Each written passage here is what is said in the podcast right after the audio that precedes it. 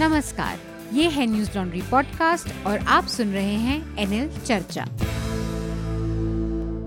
नमस्कार, मैं हूँ अतुल चौरसिया। आपका खर्चा, आपकी चर्चा हफ़्ता दर हफ़्ता। हम एक बार फिर से लेकर आए हैं न्यूज़ लॉन्ड्री का हिंदी पॉडकास्ट एनएल चर्चा। चर्चा का ये अंक खास है, क्योंकि हमारे साथ दो बहुत खास मेहमान जुड़ रहे हैं। उन मेहमानों से भी आपका परिचय करवाता हूँ मैं और साथ में स्टूडियो में भी हमारे एक साथी हैं शार्दुल। शार्दुल बहुत बहुत स्वागत है चर्चा में। हेलो अतुल। जो नए मेहमान जुड़ रहे हैं दोनों हमारे साथ उनमें आलोक जोशी हैं सीनियर पत्रकार हैं। सत्य हिंदी पर आप लोग इनका शो देखते होंगे। लंबा अनुभव है पत्रकारिता का। अलग अलग संस्थाओं में बीबीसी वर्ल्ड सीएनबीसी आवाज़ दैनिक जागरण टीवी टुडे बहुत सारी जगहों पर काम करने का भी अनुभव है। आलोक जोशी हमारे साथ है। बहुत बहुत स्वागत सर चर्चा में आपका। धन्यवाद अतुल इसके अलावा हमारे साथ इफ्तिखार गिलानी है सीनियर पत्रकार हैं हिंदुस्तान में यहाँ पर रहकर बहुत समय तक पत्रकारिता की है दिल्ली में भी पत्रकारिता कर चुके हैं।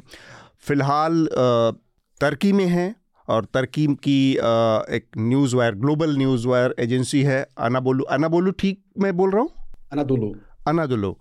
तो ये टर्की की ग्लोबल वायर एजेंसी है उसके लिए उसमें जुड़े हुए हैं अंकारा में हैं फ़िलहाल एशिया पैसिफिक की ज़िम्मेदारी है इनके ऊपर। बहुत बहुत स्वागत इफ्तार भाई आपका भी चर्चा में। बहुत बहुत शुक्रिया आपका। तो हम चर्चा को शुरू करें उससे पहले दो अपील दो जानकारियाँ हमारे श्रोताओं के लिए न्यूज़ लॉन्ड्री के हमारे जो सब्सक्राइबर्स हैं उनके लिए। वैलेंटाइन डे आ रहा है काऊ हक डे का मामला कैंसिल हो चुका है आलिंगन दिवस। तो अब काऊ हक डे का मामला जब कैंसिल है तो मनाना आपको वैलेंटाइन डे ही है मतलब कहने का ये है। और उसके लिए न्यूज़ लॉन्ड्री ने बहुत सारी तैयारियाँ कर रखी हैं आप लोगों के लिए आप लोगों के वैलेंटाइन डे को शानदार मज़ेदार बनाने के लिए। हमारे मर्चेंडाइज सेक्शन में दो विशेष ऑफ़र हैं स्पेशल ऑफ़र हैं जो कि 22 फरवरी तक चलते रहेंगे। इसके तहत आप दो मिस्ट्री बॉक्स का हैम्पर्स का विकल्प है। एक 2000 का है और दूसरा 5000 का है। इसमें क्या क्या चीज़ें हैं ये नहीं बताऊँगा मैं, क्योंकि राज खुल जाएगा और ये मिस्ट्री बॉक्स का मिस्ट्री मिस्ट्री नहीं रह जाएगा।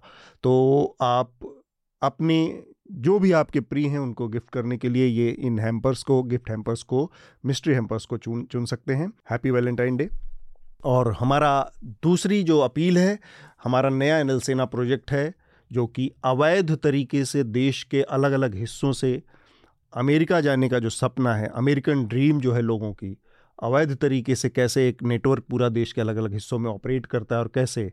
आप लोगों को याद होगा कुछ दिन पहले मैक्सिको के रास्ते अमेरिका में घुसने की कोशिश कर रहे एक गुजराती व्यक्ति की दीवार से गिरकर मौत हो गई। वो दीवार जो कि अमेरिका और मैक्सिको के बॉर्डर को अलग अलग करता है, बॉर्डर है उस दीवार पर चढ़कर और अमेरिका में प्रवेश करने की कोशिश में मौत हो गई थी। इस तरह के अनगिनत, हज़ारों हज़ार की संख्या में लोग अमेरिका जाने की कोशिश करते हैं। अवैध तरीक़ों से बहुत सारे लोगों की मौत हो जाती है, बहुत सारे लोग जेलों में चले जाते हैं। वहाँ पर ये क्या नेटवर्क है, कैसे है, ये हमारा अगला एन सेना प्रोजेक्ट है। इसको समर्थन दें और इसको पूरा जल्द से जल्द करने में हमारी मदद करें। तो जो विषय हैं इस हफ़्ते उन विषयों के बारे में आ, हमारे साथ शार्दुल हैं। शार्दुल एक बार सुर्खियों के बारे में बता दें हमारे श्रोताओं को जो इस हफ़्ते महत्वपूर्ण बदलाव घटनाक्रम हुए हैं उनके बारे में।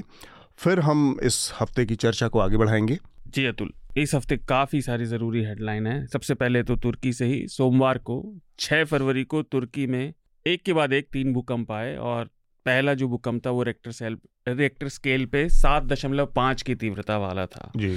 इसमें तुर्की के कई शहरों को बहुत ज़्यादा नुकसान पहुँचा। पड़ोस के सीरिया में जहाँ पर रिफ्यूजी रह रहे हैं वहाँ के सिविल वॉर की वजह से वो इलाके काफ़ी बुरी तरह ध्वस्त हुए। हम्म। और जो झटके थे वो तो लेबनान और जॉर्डन तक महसूस किए गए। हम्म। अभी तक जो मरने वालों की संख्या है वो इक्कीस हज़ार पहुँच गई है। और ये संख्या और ऊपर बढ़ने की पूरी आशंका है। जो नीचे मलबे में दबे हुए लोग हैं ज़िंदा और मृत उनको निकालने का काम जारी है। पूरी दुनिया से हम्म। मदद भी आ रही है। जी जी। एक खबर ये भी है कि आ, सरकार ने वहाँ पर तीन महीने के लिए जो भूकंप ग्रस्त क्षेत्र हैं वहाँ पर आपातकाल घोषित कर दिया। हम्म। संसद से दो तीन खबरें हैं। पहली तो केंद्र सरकार ने संसद में ये बताया कि देश के न्यायालयों में और हाई कोर्ट्स में उच्च न्यायालयों में उनसठ लाख मामले लंबित हैं। जिसमें से करीब साढ़े दस लाख तो केवल इलाहाबाद हाई कोर्ट में ही हैं। जी जी। इसके अलावा उच्चतम न्यायालय में उनहत्तर लाख पाँच सौ ग्यारह sixty nine thousand five eleven ये सुप्रीम कोर्ट में पेंडिंग है। और ये जवाब दिया था केंद्रीय कानून मंत्री किरण रिजिजू ने। हम्म। और सवाल पूछा था टीडीपी के एमपी के रविंद्र कुमार ने कि इस का गणना क्या है? तो ये जो हम लगातार हमने पहले भी कई बार बात की है ये मामला अभी भी बहुत परेशानी वाला है और इसका हल नहीं निकलता दिखाई दे रहा। हम्म।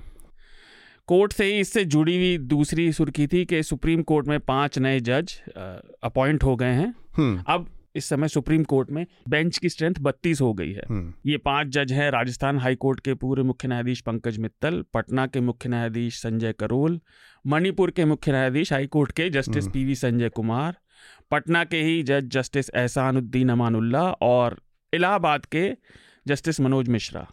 सोमवार को उन्होंने शपथ ली। जी जी। संसद से दूसरी सुर्खी है अ, अनुराग ठाकुर जी से जुड़ी हुई। तो 2018 से उन्होंने ये बताया और ये जवाब उन्होंने आम आदमी पार्टी के सांसद राघव चड्ढा के सवाल पे दिया। तो हम्म। सरकार ने बताया कि 2018 से अब तक सरकार ने 178 टीवी चैनलों पर प्रतिबंध लगाया है प्रोग्राम कोड का उल्लंघन करने के लिए। जी जी।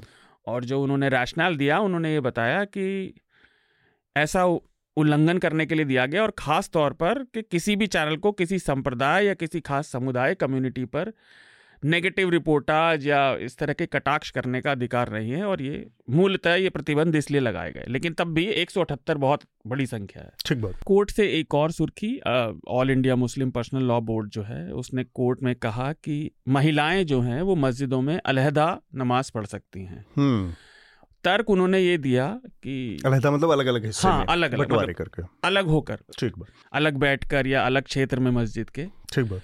उनका तर्क ये था कि इस्लाम में फ्री इंटरमिक्सिंग जो है दोनों महिलाओं की और पुरुषों की खास तौर से मस्जिद जैसी जगह पर वो अलाउड नहीं है। अच्छा। मेरा इस विषय पर एक्सपर्टीज नहीं है तो मैं इससे ज़्यादा कुछ बोलना नहीं चाहता। रिज़र्व बैंक से एक और सुर्खी है बुधवार को भारतीय रिज़र्व बैंक की एमपीसी यानी मॉनेटरी पॉलिसी कमेटी ने हम्म। कर्ज की लोन की आ, अ, ये एक बड़ा मुद्दा बनता दर जा को रहा है। 25 बेस पॉइंट बढ़ा दिया और ये अब छः दशमलव पाँच हो गई है। उन्होंने एक कदम इन्फ्लेशन मुद्रास्फीति की बढ़ती हुई दर को काबू करने के लिए किया है। महत्वपूर्ण बात यह है कि आ, 2022 साल की शुरुआत से ये शुरू हुआ था जब महामारी का असर कम होना शुरू हुआ, तब से ये बढ़ना शुरू हुआ अर्थव्यवस्था को पटरी पिलाने की गरज से। और ये छठवीं बार लगातार इनर रो, सिंगल रो में छठवीं बार लगातार रेपो रेट बढ़ा है। ट्वेंटी फाइव बेसिक पॉइंट पर इस बार बढ़ाया गया है।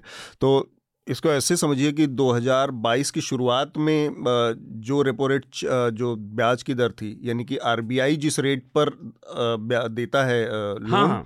वो चार परसेंट था और वो अब बढ़कर साढ़े छः यानी बैंकों को ही अब लोन साढ़े छः परसेंट पे मिला है। तो ढाई परसेंट की वृद्धि हुई है इस एक साल के अंदर में। मैं आपको बताऊँ ये अधिकतर जितने भी सेंट्रल बैंक हैं दुनिया के उन सब की बुराई होती है कि उनकी टूल बुक में पहला यही है कि इन्फ्लेशन बढ़ रहा है तो आप रेपो रेट बढ़ा दो। हम्म। बट मैं हेडलाइन पूरी बता दूँ। तो नीति यही रहती है और महँगाई बढ़ी तो कर्जा लेने की दर को बढ़ाई जा, बढ़ा दिया जाता है। साथ ही जो गवर्नर हैं आरबीआई के, शक्तिकांत दास, उन्होंने कहा कि अदानी ग्रुप पर जो संकट चल रहा है, उसको लेकर भारत की अर्थव्यवस्था पर इतना असर नहीं पड़ेगा, क्योंकि आज वो इतनी मज़बूत स्थिति में है कि किसी भी एक कंपनी या समूह को कुछ होने से अर्थव्यवस्था नहीं चरमराएगी। और एमपीसी ने आने वाले क्वार्टर में प्रस्तावित जो उनकी विकास दर थी उसको बढ़ा दिया है। अब सात दशमलव आठ कर दिया है। जी। 2019 में जो जामिया में हिंसा हुई थी उससे जुड़ी हुई एक खबर है। दिल्ली पुलिस अब हाई कोर्ट जा रही है अ, सेशन कोर्ट के फैसले के खिलाफ जिसमें शारजील इमाम सफूरा जरगर और आसिफ इकबाल तनहा के साथ आठ मेरे ख्याल से सात आठ लोग और थे। जी जी। तो उन्हें रिहा कर दिया गया था। और कोर्ट ने कहा कि पुलिस की चार्जशीट इसके लिए सही शब्द का मुझे समझ नहीं आ रहा। कोर्ट का ये बेसिकली मोटी मोटा जो लबोलुआब ये था कि पुलिस अपने किसी आरोप को सिद्ध नहीं कर पाई और जिस साजिश की बात कही जा रही थी कि इनकी हाँ। सा, साजिश में इन लोगों की भूमिका थी वो पूरी तरह से मनगढ़ंत थी। हाँ वो खाना पूर्ति के लिए इन्हें पकड़ लिया गया और आरोप पत्रों को ill conceived High Court court ने कहा इल कंसीव्ड थे और साथ में बदनीयती से लगाए गए थे। हाँ एक चीज़ और अदालत ने इस की तरफ़ पॉइंट आउट किया कि भले ही नागरिक प्रदर्शन कर रहे हैं लेकिन प्रदर्शन करते हुए नागरिकों की जो मूल आज़ादी है उसमें दखल को हल्के में नहीं लिया जा सकता। और जो ये विरोध प्रदर्शन है चाहे वो सरकार के खिलाफ हो या किसी और के ये भी हमारे संविधान के द्वारा दी गई आर्टिकल 19 में स्वतंत्रता का भाग है। तो इसके बाद वो तो ऑफ़ कोर्स मैं कहना चाहता ऑफ़ कोर्स दिल्ली पुलिस इसके खिलाफ हाई कोर्ट चली हाँ, गई लेकिन मैं ये जानना चाहता कि वो जज साहब की चूँकि लोअर कोर्ट का फैसला तो उन जज साहब के का ट्रांसफ़र हुआ कि अभी नहीं? अभी तो नहीं हुआ अच्छा। हो जाएगा। हाँ मतलब इतना नागरिकों को अधिकार देने की बात अगर इस समय की जा रही है तो गिरफ्तारी उफ्तारी से मुक्त दे मुक्ति देते हुए। एक और इंटरेस्टिंग खबर आई इसी इसी तर्ज पर। भारतीय जीव जंतु कल्याण बोर्ड ने भी अपील की थी कि 14 फरवरी को जीव जंतु कल्याण बोर्ड यार ये नाम अच्छा है। नहीं उनका सरकारी नाम है मैंने थोड़ी रखा। जंतु कल्याण बोर्ड। उनका सर मैंने तो देखा वेबसाइट पे था भाई तो जंतु यार काव हग डे यानी गाय आलिंगन दिवस के रूप में वैलेंटाइंस डे को हम्म। मनाया जाए और ये तर्क ये दिया गया था कि इससे इमोशनल वेल्थ और यानी सामाजिक और व्यक्तिगत समावेशी विकास होगा पता नहीं कैसे खैर अभी चर्चा रिकॉर्ड होने से पहले हाँ। ये आ गया कि इसे वापस ले लिया गया है अपील को और उन्होंने कहा कि एनिमल वेलफेयर बोर्ड ने कहा है कि हम इसको अभी फ़िलहाल वापस लेते हैं बिना कोई कारण बताए। कि मंत्री जी के कहने पे ऐसा किया गया था इसे वापस लिया जाता। तो खैर वो मैं क्या ही कह सकता पूरा मतलब एकदम पंचतंत्र हो गया है हिंदुस्तान। कहानियाँ एक से एक चल रही हैं हर आदमी अपने हिसाब से। तो मैं फटाफट हेडलाइंस कवर करता हूँ। थर्ड पोल शुरू करते हैं जी थर्ड पोल एक संस्था है जो सदर्न एशिया के पानी के मुद्दों पर रिपोर्ट करती है, बातचीत करती है। उन्होंने दस्तावेज़ रखे और बात सामने रखी कि असम में जो तेल की नई पाइपलाइन डल रही है, उससे जो एंडेंजर्ड जंगल हैं और संकटग्रस्त वन्य जीवन है, उन पर बहुत बड़ा प्रभाव पड़ेगा। और पूरे नॉर्थ ईस्ट में करीब तीन हज़ार से ज़्यादा पेड़ों को काटने की और इससे चालीस हेक्टेयर वनों पर असर पड़ेगा। और थर्ड पोल का, जैसे मैंने बताया, जो नहीं जानते हैं, आप वेबसाइट देख सकते हैं, वो केवल पानी से जुड़े मुद्दों पर ही साउथ एशिया के ध्यान रखते हैं। और ये काफ़ी चिंताजनक बात है। कोर्ट से एक और सुर्खी, मंगलवार को सुप्रीम कोर्ट ने पत्रकार राना अयूब की मनी लॉन्ड्रिंग के मामले में जो गाजियाबाद की अदालत में उन्हें समन गए थे, उसमें ना जाने की याचिका को खारिज खारिज कर दिया। राणा का कहना था कि गाजियाबाद कोर्ट का वहाँ पे जुरिस्डिक्शन नहीं, नहीं है। हम्म। लेकिन अदालत ने कहा कि जहाँ पर पिटिशनर ने फ़ाइल किया है उस अदालत का जुरिस्डिक्शन बनता है आप इसे रिफ्यूट नहीं कर सकते। दिल्ली हाई कोर्ट में ही एक निर्णय में जस्टिस स्वर्ण कांत शर्मा ने कहा कि किसी भी महिला कैदी या महिला आरोपी का हिरासत में वर्जिनिटी टेस्ट कराना उसके कौमार्य के कराना असंवैधानिक है। अदालत ने फैसला सिस्टर सिटी के मामले में दिया जिन्हें उन्नीस सौ बानवे में सिस्टर अभया के हत्या में दोषी पाया गया था। अदालत ने ज़रूर कहा क्योंकि ये बहुत होता है हमारे यहाँ कि भले ही कोई भी व्यक्ति हिरासत में हो लेकिन उसकी बेसिक डिग्निटी वहाँ भी बनाए रखना ज़िम्मेदारी भी है सरकारी तंत्रों की और उसका अधिकार भी है। ठीक बात। तो आखिरी तो राहुल गांधी वाली है वो तो आप चर्चा शुरू ही ये चर्चा में हम बात करेंगे ही कि राहुल गांधी और प्रधानमंत्री नरेंद्र मोदी ने जो राष्ट्रपति के अभिभाषण पर बातचीत अपने भाषण दिए हैं संसद के अंदर उसका लबोलवाब उसके केंद्र में बेसिकली अडानी समूह था। अडानी समूह के ऊपर लगे आरोप हैं और उसके वजह से जो एक टकराव पैदा हुआ था पार्लियामेंट में वो हमारी बातचीत का मुद्दा रहेगा। लेकिन सबसे पहले जो कि हमारे साथ इफ्तार जुड़े हुए हैं टर्की से ये जो भूकंप आया, बताया जा, गया कि पहला जो झटका था ये रेक्टर स्केल पे 7.8 एट मैग्नीट्यूड का था, सात दशमलव आठ। और ये तुर्की का एक शहर है गाजियानतेप शहर। गाजियानतेप के आसपास, वहाँ से करीब 20-22 किलोमीटर दूर का इसका एपिसेंटर था और उस इलाके के आसपास जैसा हम अभी तक यहाँ बैठकर और जो खबरें आ रही हैं, जो तस्वीरें आ रही हैं, उनसे हम जो समझ पा रहे हैं कि बड़ी, बड़े पैमाने पर तबाही हुई है। और जो आफ्टर शॉक था, वो भी लगभग उतनी ही पोटेंशियल का था। सेवन जो सेकंड आफ्टर शॉक था, वो भी सात दशमलव पाँच सेवन पॉइंट फाइव का बताया गया। और उसके बाद और भी आफ्टर शॉक्स आए। वहाँ से आप क्या हमें बता सकते हैं इफ्तार भाई, नई अब तक के ताज़ा हालात क्या हैं, ताज़ा अपडेट्स क्या हैं, और किस तरह से सरकार वहाँ पर इस चीज़ से निपटने की कोशिश कर रही है? मेरे ख्याल से ये भी कहा जा रहा है कि पिछले एक दशक में इतनी बड़ी तबाही, इतना बड़ा कोई नेचुरल वो जो जलजला होता है, ऐसा देखने को नहीं मिला है जितना भयानक ये वाक़ हुआ है। मेरे ख्याल में 1934 के बाद से ये पहली बार इस तरह की तबाही यहाँ तुर्की में आई है। लेकिन मैं आपको बता दूँ कि पिछले तीस सालों के अपने जो जर्नलिज्म के, अपने कैरियर के दौरान मैंने तीन जो है, ये अर्थक्वेक्स जो है, उनकी डिस्ट्रिक्ट मैंने कवर की हैं। एक तो पहले 93 में वहाँ लाटूर में किया था उसके बाद भुज में और उसके बाद कश्मीर के तीन जलजले थे जो मैंने कवर किए थे। लेकिन यहाँ जो जलजला और जो सभी जलजले जो मैंने जो तीन कवर किए हैं जैसे कश्मीर का जलजला था उसमें तो बस 100 किलोमीटर का एरिया जो था वो अफेक्टेड था। उड़ी से लेकर जो वहाँ पर जो पाकिस्तान के जो पीओके का। बालाकोट का एरिया था उस वो 100 किलोमीटर तक का एरिया उसमें अफेक्टेड था। इस तरह से लाटूर में उस्मानाबाद और लाटूर दो डिस्ट्रिक्ट अफेक्टेड थे। जी जी। इसी तरह से जो है यहाँ भुज और कच्छ दो डिस्ट्रिक्ट अफेक्टेड थे जब गुजरात का जलजिला आ गया था। यहाँ पर जो स्केल है यहाँ जहाँ यहाँ हो सकता है शायद कश्मीर के जलजिले में उसको 86,000 लोग मारे गए थे। हो सकता है शायद या हो सकता है शायद यहाँ पर उससे टोल कम हो जाए लेकिन जो जोग्राफिकल एरिया इस जलजिले ने पकड़ा है जी, वो जोग्राफिकल एरिया तकरीब काफ़ी जोग्राफिकल एरिया काफ़ी बड़ा है। और ये तकरीबन 11 प्रोविंसेस हैं सिर्फ़ तुर्की में। और पाँच प्रोविंसेस हैं सीरिया के जो इफ़ेक्ट इफ़ेक्ट हुए हैं जहाँ पर टोटल डिस्ट्रक्शन जिसको कह कह सकते हैं आप हाँ। तकरीबन एक एक तरह से जो है 96,000 स्क्वायर किलोमीटर का 98 थाउज़ेंड स्क्वायर किलोमीटर का एरिया है जो इफ़ेक्ट हो इफ़ेक्ट हुआ हम्म। है और तकरीबन एक मतलब one point two seven crore एक पॉपुलेशन जो इफेक्टेड है और आप अंदाज़ा अंदाज़ा कर सकते हैं कितना बड़ा कितना बड़ा कितना बड़ा एरिया है ये तो और दूसरी चीज़ ये है कि ये काफ़ी ये अर्बन सेंटर अर्बन एरियाज़ हैं ये। जैसे ये आपने भी नाम दे नाम भी नाम अभी बता दिया आपने गाजियानटप का गाजियानटप तो बिल्कुल एक थ्राइविंग अर्बन सेंटर है। जी जी इसी तरह से जो है बाकी से ये जो दियार बकर है ये जो इसका इसका जो एक्चुअली एपी सेंटर था एपी सेंटर था कहरमान कहरमान मराश उस हम्म। जगह का नाम है जो सेंटर था। जो बिल्कुल इनके पास। और अगर आप एक पॉइंट से लेकर दूसरे पॉइंट तक अगर आप सिर्फ़ डिस्टेंस ही देखें एक पॉइंट से लेकर जैसे अदाना से लेकर जो महाराज तक अगर डिस्टेंस ये दयारबकर तक डिस्टेंस देखें तकरीबन 600 किलोमीटर का एरिया इफ़ेक्ट हम्म। हो रहा है इफ़ेक्ट इफ़ेक्ट हुआ है।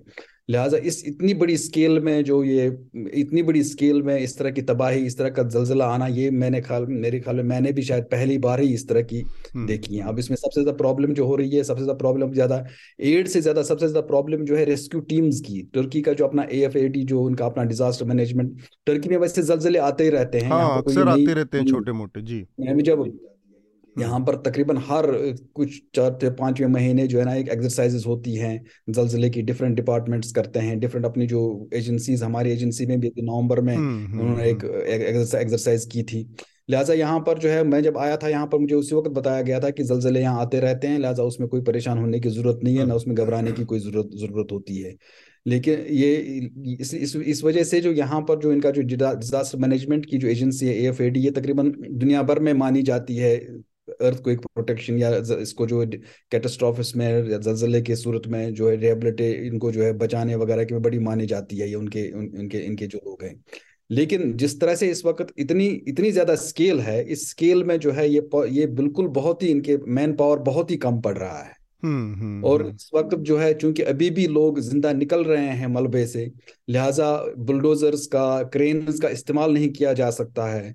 वो सिर्फ़ वो सेंसर से ये जो इंफ्रारेड सेंसर से अभी भी पता चल रहा है कि इस, ये मलबा जो है, इस मलबे में जो है कहीं, लोग कहीं अंदर अंदर कोई दफन है। कोई लोग शायद अंदर हैं अभी ज़िंदा हैं सांस ले रहे हैं। लिहाजा इन इस पूरे मलबे ऐसे मौके पर क्या होता है जो क्विकनेस होती है जितना जल्दी रिस्पांस पहुँच जाए उतना जल्दी लोगों के बचने की या जो फंसे लोग बच बच सकते हैं उसकी उम्मीद बढ़ जाती है। तो ये सबसे ज़रूरी है कि रिसोर्स बड़े हाँ, चाहिए होते हैं। स्केल ही ऐसी है कि पूरी बिल्डिंग की बिल्डिंग गिर गई है। अब इस बिल्डिंग को आप ना बुलडोजर से हट उठा सकते हैं ना क्रेन से उठा सकते हैं। इसको बिल्कुल एक एक करके हाथ से उठाना है ताकि अंदर जो अंदर कोई आदमी कोई फंसे हुए हैं वो शायद आ जाएँ। और फिर जो बहुत सारे लोगों ने जो हमारे जो वहाँ पर हमारे कई रिपोर्टर्स जो हैं उनके अपने घर वगैरह दस्त हो गए हैं। उनसे जब बात हुई तो उनको कह रहे थे कि पहले जलजले से पहला जल, जलजला आ गया जो बहुत ही इंतहाई शदीद जलजला था जो आपने कहा सेवन पॉइंट एट का। उसमें कुछ ज़्यादा उस उसमें तो वो घर से निकल गए थे। उसमें तो उसमें तो उसमें तो इतना ज़्यादा नुकसान उनको नहीं लगा था नुकसान हुआ है। लेकिन जो ही पर आफ्टर शॉक आ गया आफ्टर शॉक तो उससे कम के थे। हाँ, हाँ। उससे उससे उससे कम के थे। उनसे उन आफ्टर शॉक से जो है बिल्डिंगें ध्वस्त हो गई। मेरे ख्याल में पहले शॉक ने उनकी बुनियाद कमज़ोर, कर दी होगी हम्म। और फिर बाकी शॉक्स ने जो है उनको बाकी। और इस वक्त जब मैं आपके साथ इस वक्त बात कर रहा हूँ इस वक्त से मंडे से लेकर अभी तक तकरीबन 700 के करीब आफ्टर शॉक्स आ चुके हैं। अच्छा। भी आफ्टर शॉक्स आने का सिलसिला तो आ, अगर थोड़ा सा मैं गलत नहीं हूँ शार्दुल आप भी कर कर सकते हैं। ये बेसिकली टर्की यूरेशियन प्लेट के ज्वाइंट का के आसपास का हिस्सा है जिस वजह से यहाँ पर बहुत फ्रिक्शन रहती है। हमेशा? यहाँ पे कई फॉल्ट लाइन आकर मिलती हैं। एनाटोलियन भी मिलती है यूरेशियन है और अगर आप डेड सी की साइड पे आए तो अफ्रीकन भी आकर मिलती है। एक चीज़ जो दूसरा आफ्टर शॉक था वो 7.5 था। और है क्या ना अधिकतर आफ्टर शॉक बहुत कम समय का उनका अंतराल कम होता है और वो ज़्यादा ज़मीन के नीचे रहते हैं जनरली लेकिन पहला जो था वो दस किलोमीटर आई थिंक ग्यारह किलोमीटर नीचे दस हाँ। या बारह किलोमीटर मुझे एग्जैक्ट फिगर नहीं याद आ रही पर वो दस ग्यारह से ज़्यादा था उतना नीचे था। दूसरा आफ्टर शॉक सिर्फ़ छह किलोमीटर नीचे था और वो काफ़ी देर तक रहा। शायद इस वजह से भी ज़्यादा हाँ, दूसरे के बाद ज़्यादा इसीलिए आप देखेंगे कि बिल्कुल उत्तरी जो है वहाँ तक के इलाकों में क्योंकि हमारी गेमिंग कम्युनिटी में मैं मेंशन करना चाहूँगा गेमिंग कम्युनिटी के बहुत सारे लोग ऐसे हैं और पिछले दो तीन दिनों में लाइक 1.2 मिलियन डॉलर से ज़्यादा रेज भी किए हैं। अच्छा इसके तो लिए, उस, वो, वो हाँ उनका मतलब वो तुर्की मूल के ही हैं। तो इसीलिए वो कह रहे थे कि ये रीजन तो बहुत ससेप्टेबल है और काफ़ी समय से शांति भी चल रही थी। इनफैक्ट उनके परिवार वाले 1999 के अर्थक्वेक में वहाँ थे भी जिसमें हम्म। सत्रह हज़ार लोग मरे थे। लेकिन क्योंकि आफ्टर शॉक लंबे समय तक रहा टाइम में और ज़मीन मतलब सतह के काफ़ी पास था इसलिए बहुत ज़्यादा नुकसान हो गया। ठीक बात। आलोक जी आपने भी इतना देखा और ये जो त्रासदी से गुजर रहा है इसमें आपकी पहली प्रतिक्रिया हम जानना चाह रहे हैं। मैं देखिए जैसे अभी इफ्तिखार साहब ने कहा मुझे मुझे भी कई भूकंप याद हैं और ऐसा इससे मुझे ऐसा लगता है वो भूकंप भी जो हमारे सामने हुआ जिसमें चेरनोबिल रिएक्टर का हादसा हुआ था वो बहुत बड़ा था। वो भारत से लेके पूरा अफ़गानिस्तान पार करता हुआ रूस तक गया था। तो बड़ा भारी भूकंप था और उसमें बड़ा भारी नुकसान हुआ था बिहार में खास तौर पे अगर आप याद करें। तो लेकिन इस वक्त एक चीज़ ध्यान दीजिए अतुल बहुत दिनों के बाद यह दिख रहा है कि भारत के अखबारों में बड़े अखबारों के फ्रंट पेज पे टॉप हेडलाइन ये भूकंप बना। जी। इसकी क्या वजह हो सकती है सोचना चाहिए कि हमारे यहाँ इस तरह के हादसे एक तो अंतर्राष्ट्रीय खबरें बहुत मुश्किल से कभी हेडलाइन बन रही हैं। ठीक दूसरा भूकंप जैसा हादसा तो क्या इसकी विभीषिका इतनी ज़्यादा है इतने ज़्यादा लोग इसमें आ, मरने का जान जाने का डर था इसलिए बनी? या ऐसा लगा कि एक बड़ी खबर मिल गई है जिसकी वजह से आप भारत में जो खबरें चल रही हैं उनको साइड कर सकते हैं और इसको आगे बढ़ा सकते हैं। एक और चीज़ क्योंकि इफ्तिकार साहब यहाँ मौजूद हैं तो शायद सफ़ाई कर देंगे। पहली बार मैंने हिंदी के अखबारों में और एक साथ दो तीन अखबारों में देखा कि अब वो तुर्की को तुर्कीय लिख रहे हैं। तो ये क्या असली प्रोनाउंसिएशन तुर्की है? क्योंकि अंग्रेज़ी में टर्की और हिंदी में तुर्की पहले से लिखा देखते थे तुर्की तो बहुत तुर्की तो बहुत एक्सेप्टेबल वर्ड है हाँ, हमारे यहाँ तो जमाने से। तुर्की लिखा जा रहा है। तो क्या ये तुर्की सही है या ये कोई खोज करके लाया गया है? नहीं पिछले साल जो एक्चुअली जो है तुर्की का जो अपना टर्किश लैंग्वेज में टर्किश लैंग्वेज में उनका ऑफिशियल नाम जो है ना वो तुर्किया ही है पिछले अच्छा। साल उन्होंने ऑफिशियली इसको अब चेंज कर दिया अंग्रेज़ी में भी। अच्छा। तो बाजाता यूनाइट बाजाता यूनाइट नेशंस को उन्होंने पिटिशन कर दिया यूनाइटेड नेशंस ने उसको फिर एक्सेप्ट करके अपने अच्छा तो नेशन ने अपना नाम ही बदल लिया है। नहीं नहीं जैसे कलकत्ता का हाँ, कोलकाता और चेन्नई वही वही। लेकिन यहाँ पर जब आप तुर्किश लैंग्वेज में जब तुर्किश लैंग्वेज में या इनकी अपनी लैंग्वेज में जब उसको लिखते हैं तो तुर्किया ही लिखते हैं। अच्छा तुर्किया या तुर्कीये? T U R K I K I Y Y Y Turkiye उसको तुर्कीये। यही मैं एक चीज़ और मैं जानना चाह रहा हूँ इफ्तिकार साहब ये जिस तरह की हालत है वहाँ पर अमूमन इस तरह के प्राकृतिक जो हादसे होते हैं कुदरती जो आपदाएँ होती हैं उसमें सरकारों के भी हाथ पैर बध जाते हैं, सीमा एक लिमिट होती है, क्योंकि तबाही बड़े इसका का जो पैमाना होता है, बहुत बड़ा होता है। वहाँ पर टर्की की जो सरकार है, उसके मतलब पूरी दुनिया से जा रहे हैं, एड्स आ रही हैं, सहायता आ रही क्या वो सहायता मिलकर पूरा कर पा रही है एक? और दूसरा मेरा सवाल है, एक तो एड्स से जुड़ा, और दूसरा सवाल मेरा है कि पड़ोस के सीरिया में भी आया है। जैसा शार्दुल ने शुरुआत में ज़िक्र किया कि वहाँ पर सिविल वॉर के हालात हैं, वहाँ पर ऐसे भी मतलब दूसरे मिलिटेंट और टेररिज्म वाले भी ग्रुप्स हैं। वहाँ पर किस तरह के हालत है और वहाँ पर कैसे निपटा जा रहा है इस आपदा से? जहाँ पर सरकार एडमिनिस्ट्रेशन बहुत स्ट्रांग नहीं है सरकारी सिस्टम बहुत मज़बूत नहीं है, जिसके ज़रिए एड्स पहुँचती हैं या बाकी काम काज होते हैं, वहाँ पर क्या मिल, देख पा रहे हैं आप? यहाँ जो एड ऑर्गेनाइजेशन हैं, उनका यही कहना है। वो इसी बात पर हो रहे हैं कि चलो एटलीस्ट कम से कम तुर्की के इस साइड तो इंफ्रास्ट्रक्चर है, तुर्की के इस साइड तो कम से कम एटलीस्ट पता भी चल रहा चल रहा था हो क्या रहा है। लेकिन जो बॉर्डर के उस तरफ़ जो ये पाँच प्रोविंसेस सीरिया के इफ़ेक्ट हुए हैं और ये पाँचों प्रोविंसेस जो हैं बहुत ही वायलेंस प्रोन प्रोविंसेस हैं। जी जी। इन पाँचों ये वा, वार जोन है ये पाँचों प्रोविंस इदलीब से लेकर रका वगैरह ये सब वार जोन्स हैं। इन वार जोन्स में जिस तरह की तबाही तबाही जो है वो बिल्कुल अनइमेजिनेबल हो सकती है क्योंकि मुझे या, याद है मैं 2019 में जब वहाँ टर्की ने एक मिलिट्री ऑपरेशन लॉन्च किया था उस वक्त इस एरिया में गया था मैं तो वहाँ तो वो उस तरफ़ तरफ़ मकान ही ऐसे हैं कि उनको लगता था उनको हाथ लगाएँ कहीं गिर जाएँगे अब इस वक्त उनकी क्या हालत होगी तो बिल्कुल बयान से बिल्कुल बाहर है और वहाँ से हम्म। जो है बहुत ही बदकिस्मती से बहुत कम खबरें निकल रही हैं और बहुत कम लोग वहाँ पर जो है जिनको अभी तक एक्सेस मिला है वहाँ पर एड ऑर्गेनाइजेशंस भी बहुत सारी वो डर रही है उन एरियाज़ में क्योंकि एरियाज़ जो है कहीं पर वॉरलॉर्ड्स हैं कहीं पर कोई है कहीं पर कुछ है हम्म। तकरीबन एक तरफ़ सीरियन अपोज, एक तो अपोजिशन है दूसरी तरफ़ सीरियन रिजीम है दूसरी तरफ़ से ये कुर्द मिलिटेंट्स हैं तीसरी तरफ़ से यूएस भी है वहाँ पर ईरान भी है रशिया भी है तकरीबन कोई ऐसा नहीं जिसकी वहाँ पर मिलिट्री फोर्स या मिलिट्री कोई बम, किसी, कोई बमबारी किसी के ऊपर कर रहा है, कोई किसी के ऊपर कुछ कर रहा है वहाँ पर। तो उस एरिया में जो है, उस एरिया में अभी तक मतलब एड ऑपरेशन तो कुछ एनजीओ वगैरह तो उन्होंने शुरू हुई है, उन्होंने क्रॉस किए हैं। वहाँ पर को पहुँचने की कोशिश की है लेकिन सबका यही उनका कहना है कि वो वहाँ पर के दूर दराज इलाकों तक अभी तक भी नहीं पहुँच पा रहे हैं हम्म, हम्म, ठीक आलोक मैं इफ्तार हाँ। से एक, एक चीज़ पूछना चाह रहा हूँ कि। इफ्तार साहब ये जो देखने को मिली तस्वीरें दिख रही हैं उनमें ऐसा लग रहा है कि इन इलाकों में जो इमारतें हैं वो उस तरह की नहीं है। जैसे जापान में बहुत सारे भूकंप आते हैं तो जापान की इमारतें ऐसी होती हैं कि जिनमें जब इस तरह का अर्थक्वेक आता है तो उसको नुकसान बहुत कम पहुँचता है। संभाल लेते यहाँ ऐसा क्यों नहीं है? तुर्की में सीरिया में इस तरह की बिल्डिंग्स क्यों नहीं बनती हैं? क्या कोई वजह है कि यहाँ पत्थरों की बहुत भारी भारी इमारतें दिख रही हैं जिनके नीचे लोग दब गए तो फिर निकालना मुश्किल हो रहा है? तुर्की में जो बिल्डिंग लॉज जो है वो काफ़ी स्ट्रांग है यहाँ पर। और दूसरा यहाँ यहाँ पर इस लिहाज से तो यहाँ पर काफ़ी ये लेकिन ये है कि मसला ये हुआ था कि ये जो एरिया है जिन जिस एरिया में ये जलजिला आया गया था वो उस एरिया की एक एक पॉलिटिकल वजह ये हुई थी वहाँ पर कि ये एरिया जो ना अपोजिशन का एरिया है जो एक गुड पार्टी है जो अफगान के अगेंस्ट अपोजिशन पार्टी है उनकी मेजर म्यूनसिपल कॉरपोरेशन है वहाँ पर और दूसरा एच है एक कुर्दिश पार्टी जो है उन उनके पास से म्यूनसिपल कॉरपोरेशन हैं।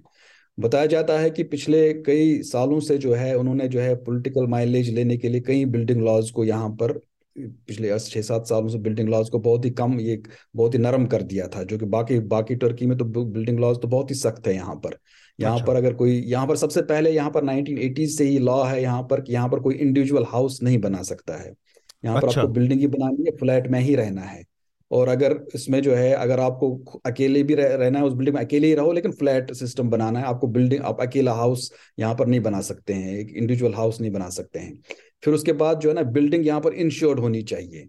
और जब तक अगर इंश्योर्ड नहीं हो तो आपको बिजली का कनेक्शन वाटर का कनेक्शन आपको कोई यूटिलिटी का कनेक्शन नहीं मिलेगा अगर इंश्योर्ड नहीं होगा। हम्म। और इंश्योरेंस के बाद जो है यहाँ पर तकरीबन दस साल के बाद बिल्डिंग की यहाँ पर ये एफ़ ए वाले इनकी टीम्स आती रहती हैं, हर साल बिल्डिंग्स को चेक करते जैसे मेरी बिल्डिंग में, जिस बिल्डिंग में रहता हूँ, यहाँ पर तकरीबन मुझे याद है, मैं, मेरी यहाँ पर रहने के दौरान ही तकरीबन दो तीन बार यहाँ पर वो आते हैं इंस्ट्रूमेंट लेकर, बिल्डिंग्स की दीवारों को चेक करते हैं, इनके स्टून उनके चेक करते हैं। और कुछ मशीन के ज़रिए, कुछ सेंसर्स के ज़रिए, और किसी जगह पर अगर उनको लगता है तो वहाँ पर जो है वो खोद, खोदते भी अंदर तक देखते देखते हैं। और फिर वो बिल्डिंग अगर उन्होंने डिक्लेयर कर दी अनसेफ तो उस उसी वक्त फिर उसका दूसरा उसको नोटिस हो जाती है सभी ओनर्स को निकलने के लिए। और जो उनको शिफ्ट किया जाता है और जहाँ पर अगर वो शिफ्ट कर रहे हैं जिस जहाँ पर वो रहते हैं उसका किराया ही सरकार देती है अच्छा। एक साल तक। उस एक साल में एक साल में ये बिल्डिंग डिमोलिश की जाती है और ये बिल्डिंग जो है ना फ्री ऑफ़ कॉस्ट बनाई जाती है और उसका पैसा इंश्योरेंस कंपनी से लिया जाता है। ओके। ये एक बहुत चीज़ है यहाँ पर। तो लेकिन वही मैं जो अभी खबरें जो आ रही हैं वो कहते हैं कि इन एरियाज़ में जो है जो वहाँ पर जो लोकल मेयर्स थे क्योंकि यहाँ पर जो ना चूँकि 2004 के बाद जो टर्की का अगर आपको याद होगा नेगोशिएशन चल रही थी ईयू में ज्वाइन करने के लिए हम्म। वो बाद में बाद में जो स्टॉल हो गई हम्म, उस हम्म। उस नेगोशिएशन में ईयू में करने की वजह से क्या हुआ बहुत सारी रिफॉर्म्स हुए टर्की में उसमें एक मेजर रिफॉर्म ये था कि जो लोकल बॉडीज जो है उनको खासा एम्पावर किया गया यहाँ पर अच्छा। और लोकल बॉडीज टैक्सेस यहाँ पर लोकली कलेक्ट करती हैं लोकली फिर उसको खर्च भी करती हैं वहीं पर। तो ये हम्म। एक रिफॉर्म हुआ था यहाँ पर। लिहाजा यहाँ पर जो इन शहरों की जो लोकल बॉडीज वगैरह जो हैं वो खुद ही ये बिल्डिंग बायलॉज भी तय करती हैं खुद ही टैक्सेस भी कलेक्ट करती हैं। यही कि आता आ रहा है यहाँ पर जो मैं दिनों से अब देख रहा हूँ यहाँ पर कहते हैं कि पिछले कई सालों से वहाँ के जो लोकल मेयर्स थे उन्होंने इन लॉज को काफ़ी नरम कर दिया था। उन लॉज को कंपेटेबल नहीं था जो बाकी कंट्रीज़ में लॉज हैं। हम्म, हम्म। लेकिन ये कहना बहुत ही क्योंकि यहाँ पर जो है इस इस ये काफ़ी इस लिहाज से इस बिल्डिंग लॉज के हवाले से काफ़ी स्ट्रिक्टनेस है यहाँ पर। ठीक बात। आलोक जी और शार्दुल आप दोनों से आ, मैं ये जानना चाह रहा हूँ जो इफ्तार बता रहे हैं कि जो वॉर टॉर्न इलाके हैं वहाँ पर अलग अलग कहीं वार लॉर्ड्स हैं अलग अलग देशों के इंटरेस्ट हैं वहाँ पर।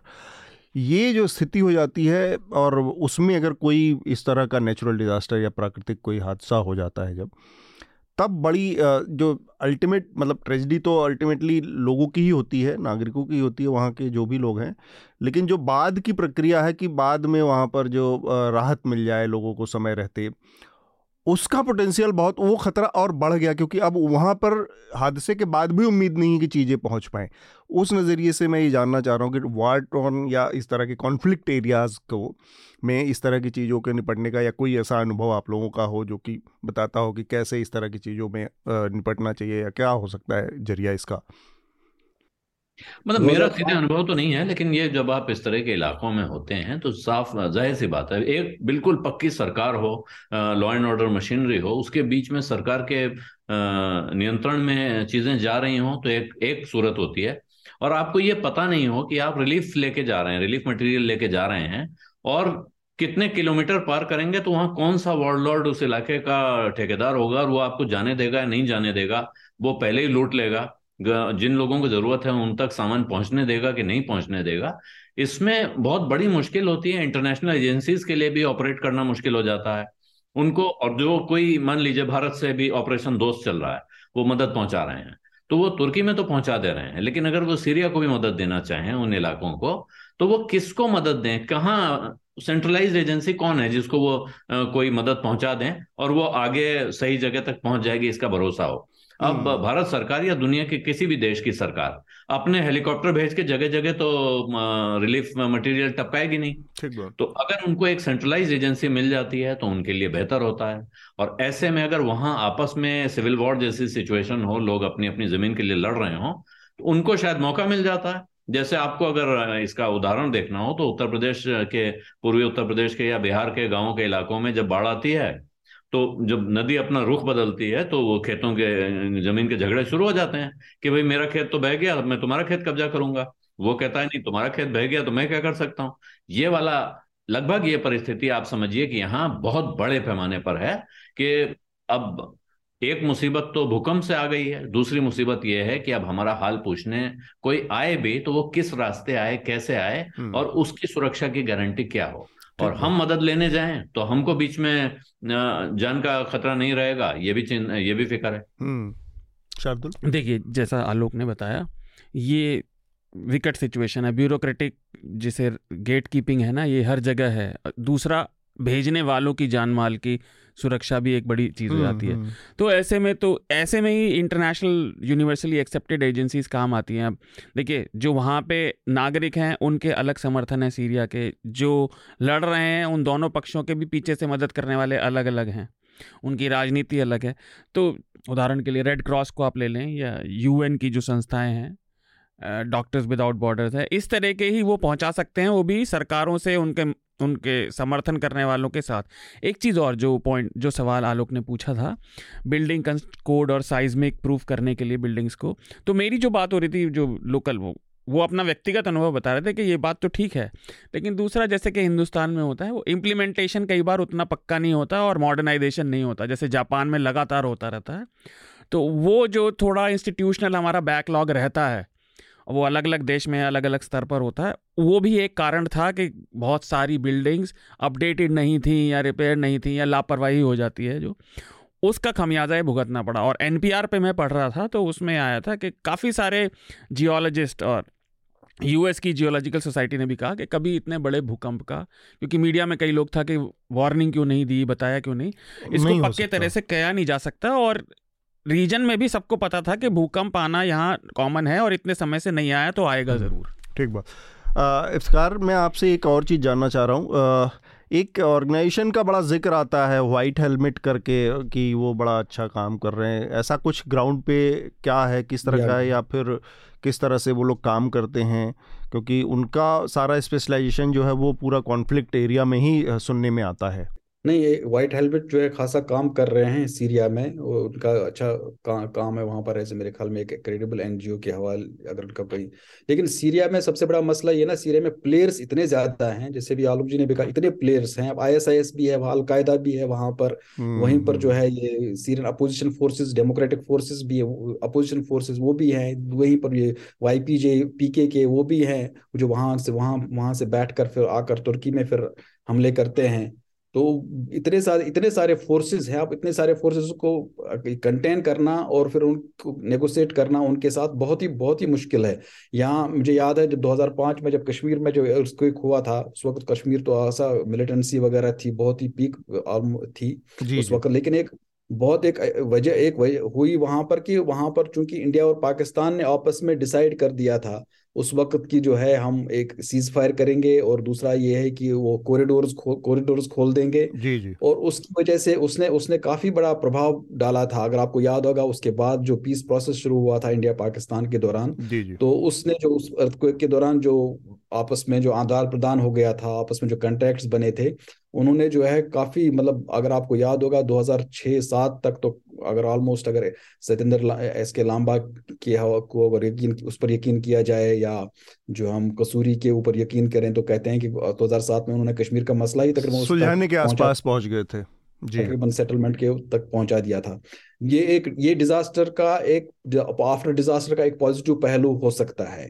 ये सीरिया में जो है चूँकि प्लेयर्स इतने सारे हैं और इतने वहाँ इतने सारे प्लेयर्स हैं, लेकिन एक सिल्वर लाइनिंग शायद ये है कि हो सकता है शायद कुछ अगले कुछ दिनों में शायद टर्की और सीरिया के बीच में कोई ना कोई रीअप्रोचमेंट शायद हो जाए। ठीक बात। तो आगे बढ़ने से पहले बहुत सारे हमारे सब्सक्राइबर्स हैं, उनके लेटर आए हैं, उनको हम पढ़ देते हैं। आप लोगों से एक बात ज़रूर मैं कहना चाहता हूँ कि कुछ लोगों के पत्र बहुत बड़े हैं तो बहुत प्रिसाइज और क्रिस्प तरीके से लिखे, क्योंकि सबको पढ़ पाना, पूरे लेटर को पढ़ पाना हमारे लिए संभव नहीं होगा। तो कोशिश रहे आपकी कि 300 से 400 शब्दों के बीच में बात ख़त्म हो जाए। ऐसे भी हमारे पास पढ़ने के लिए 200-250 शब्दों का वो रहता है टारगेट रहता है, बना के चलते हैं हम। अनुराग का पत्र है, चर्चा के 250वें संस्करण में हुई बीबीसी डॉक्यूमेंट्री पर चर्चा में विचारों की विविधता दिखी और पत्रकार किसी भी रिपोर्ट की आज़ादी की बात भी स्थापित हुई। पतन परंतु पता नहीं क्यों न्यूज़ लॉन्ड्री के मानदंडों पर वो भाग खरा नहीं उतरा जिसमें शार्दुल को लगातार उनकी बात नहीं पूरी करने दी जा रही थी जबकि वो बार बार ये कह रहे थे कि असहमति के बावजूद बात पूरी करने दी जाए। स्मिता जी और अतुल जी ने लगातार एक स्टैंड लिया जिससे मैं सहमत था लेकिन चर्चा में बात सुनी जाने और पूरी बात की जाने की परपाटी रही है। मतभेदों के बावजूद कृपया ये दूरी कृपया इसे बनाए रखें नहीं तो नौ बजे की लड़ाई प्राइम टाइम में रोज़ दिखती है। शार्दुल का अंदाजे बयां और पर्यावरण पर उनकी टिप्पणी अतुल जी की टिप्पणी का प्रशंसक हूँ। आप सबको शुभकामनाएँ। Thank you Anurag. इस पत्र के लिए कई बार हो सकता है कि कोई भटक गया हो या आगे निकल गया हो तो उसके लिए उसके खेद है इंटेंशन बिल्कुल वैसी नहीं थी हाँ। कई बार सुनने वाले को पता चल जाता है ऐसा हाँ। हुआ रोहन का लेटर है कि बहुत धन्यवाद आपका कि आपने आचार्य प्रशांत को पॉडकास्ट पर बुलाया काफ़ी थॉट प्रोवोकिंग रही पिछले हफ़्ते की चर्चा जो आपका दूसरे गेस्ट थे वो थोड़ा हॉस्टाइल थे और आप पे हावी होना चाह रहे थे। एनी anyway, अब ज़्यादा नहीं लिखूँगा नहीं तो आप आधा अधूरा ही पढ़ते हैं। होपफुली आचार्य प्रशांत को न्यूज़ लॉन्ड्री पर फिर से सुनने का मौका मिलेगा। आ, कोई अवसर आएगा तो ज़रूर बातचीत करेंगे रोहन। थैंक यू आपके लेटर के लिए। प्रीति तिवाना का ये लेटर है अगला। I M N L चर्चाज and Shardul huge fan Shardul धन्यवाद। It was great to hear such a lively and wholesome debate about Shardul's perspective about the BBC documentary in the letters section in episode 251. Shardul correctly noted his opinion article that, UK has never officially apologized for their atrocity during the British Raj years, uh, but we must note how the British society has undergone a drastic change in order to successfully integrate and assimilate millions of people from other culture uh, into their own society. The ये basically वही बात थी जो हम्म। आप कह रही हैं और इसको ही कहने की कोशिश हमारे यहाँ पर पैनल के लोग भी कह रहे कर रहे थे आ, कुछ और इसमें जोड़ना है शार्दुल नहीं नहीं इसमें कुछ नहीं। ये तो काफ़ी सारी बात हो चुकी है देखिए हाँ, पर्सपेक्टिव सुमित लिप्चा का भी उसी पर है कि आप सभी अपने विषय में अच्छी पकड़ रखते हैं। आचार्य और सनल जी के द्वारा की गई चर्चा ने कुछ नया सिखाया।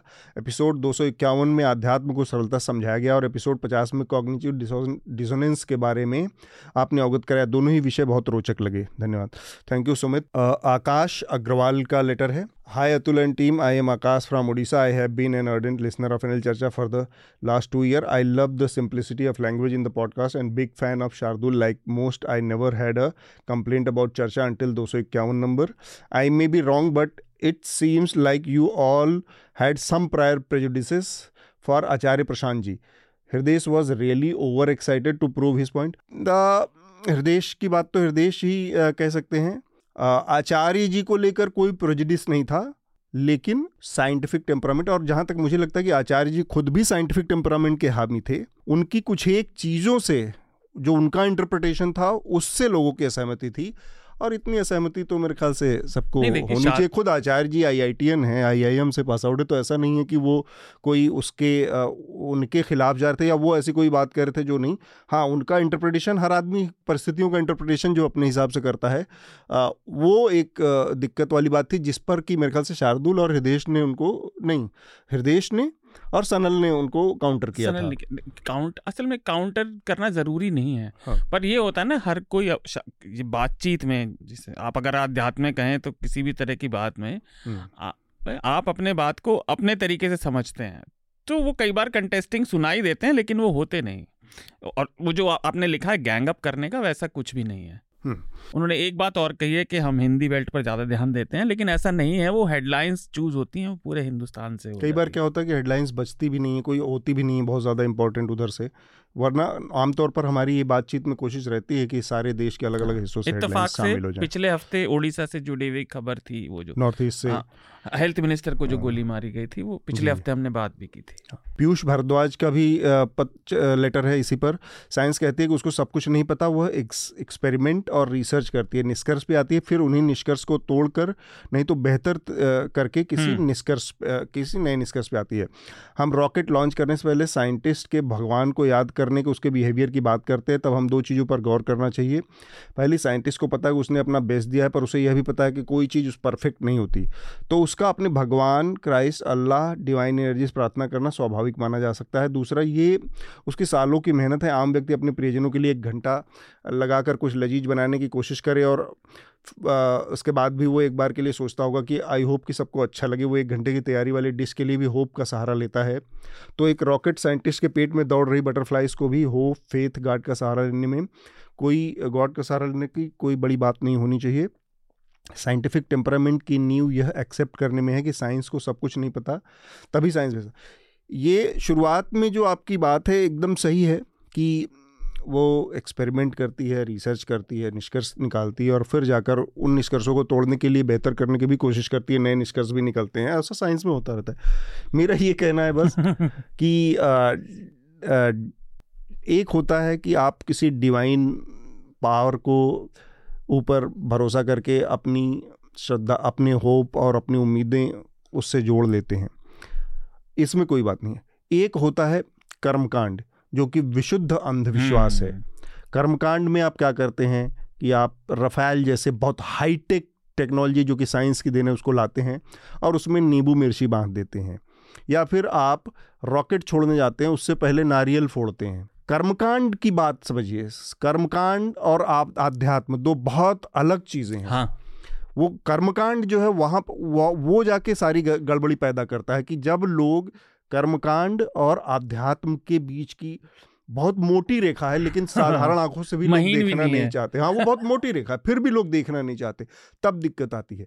और इसमें कोई शक नहीं है कि कोई भी हो इंसान वो जोड़ लेता है अपने उसके अध्यात्म का तरीका होता है वो किसी पारलौकिक शक्ति से अपने को जुड़ा महसूस करता है। उसकी ऊर्जा उसके अपने अंदर की संवेदनाएँ उससे जुड़ा महसूस करता है। उसको लगता है कि कोई उसको ताकत दे रहा है दे हम्म। सकता है नहीं दे सकता। इट डिपेंड्स पर वो जो बीच का उस बीच में एक जो बिचौलिए का ये सिस्टम है गड़बड़ी वहाँ पर है। मेरे ख्याल से मैं अपनी बात को समझा पाया, शार्दुल? हाँ नहीं, आपने सही बात कही। मैं तो बस यही कह रहा था, उसी की कॉम्प्लीमेंट्री बात है कि देखिए, ये स्ट्रॉ मैन आर्ग्यूमेंट है। हम आपकी बात का बिल्कुल अपमान नहीं कर रहे, लेकिन बहुत स्ट्रॉमैन आर्ग्यूमेंट इसलिए है कि ये बात ठीक है कि विज्ञान कभी ये नहीं कहता कि उसे सब कुछ पता है और विज्ञान को लेकर आपने जो लिखा वो ठीक है।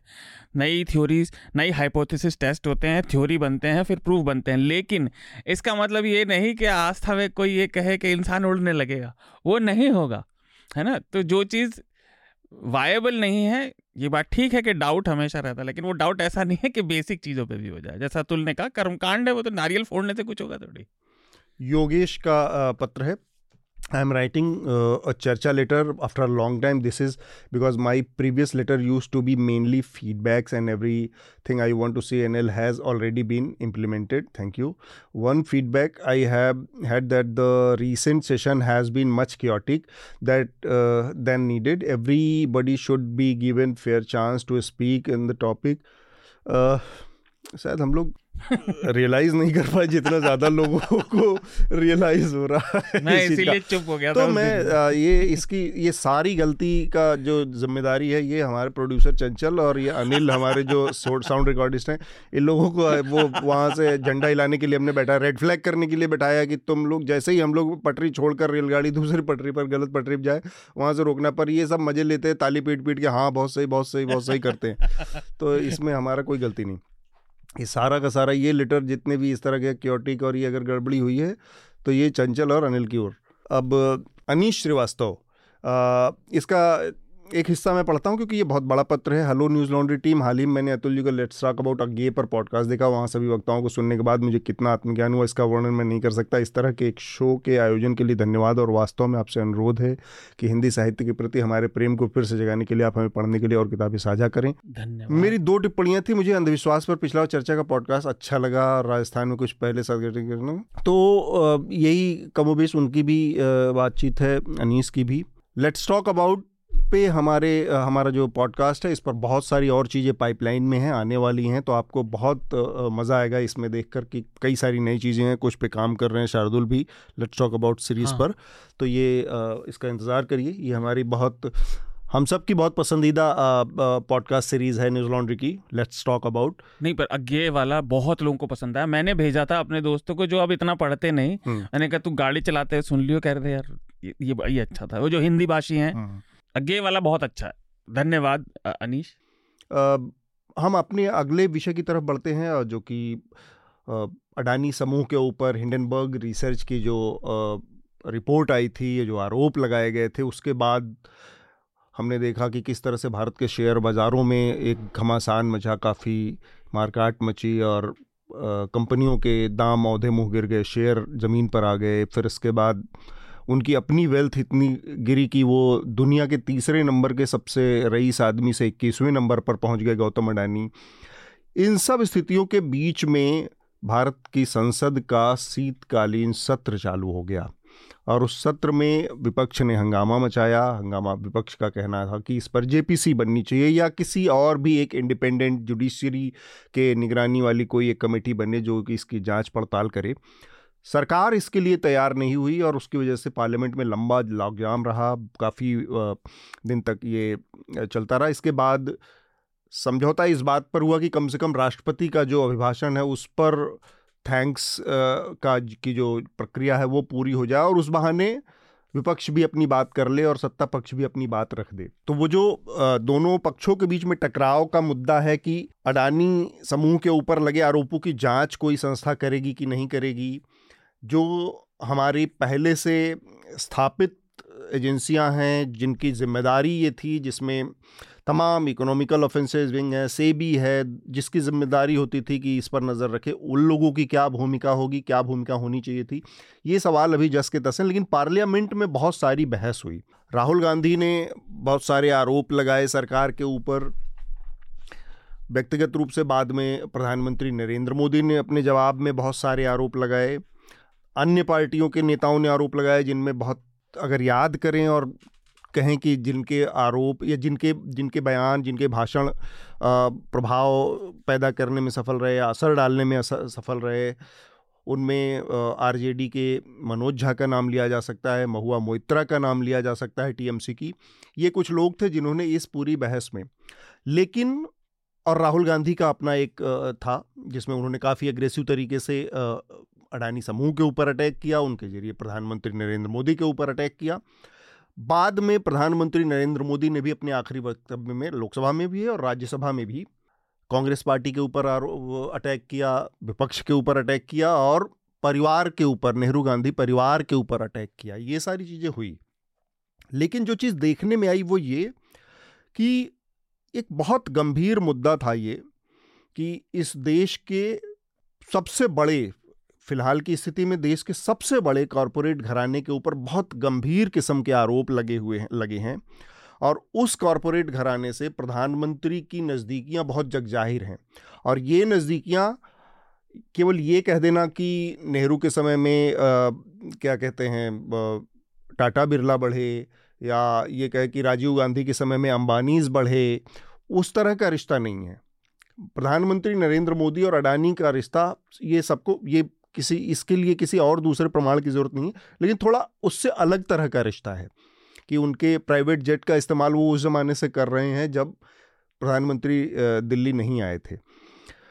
तो एक तो ये रिश्तों में फिर भी इतने गंभीर आरोप पे और दूसरा ये सवाल कि नियामक संस्थाएँ जो हैं, जो रेगुलेटरी मैकेनिज्म है मार्केट का, वो पूरी तरह से आँख बंद करके बैठा हुआ था इसमें, अभी भी बैठा हुआ है। एक रिज़र्व बैंक को छोड़ दें जिसने कि आदेश दिया कि सारे बैंक अपनी एक्सपोजर क्लियर करें कि उनकी अडानी समूह में क्या एक्सपोजर है क्या इंटरेस्ट कितने इन्वेस्ट हैं कि, कितना निवेश है और क्या है।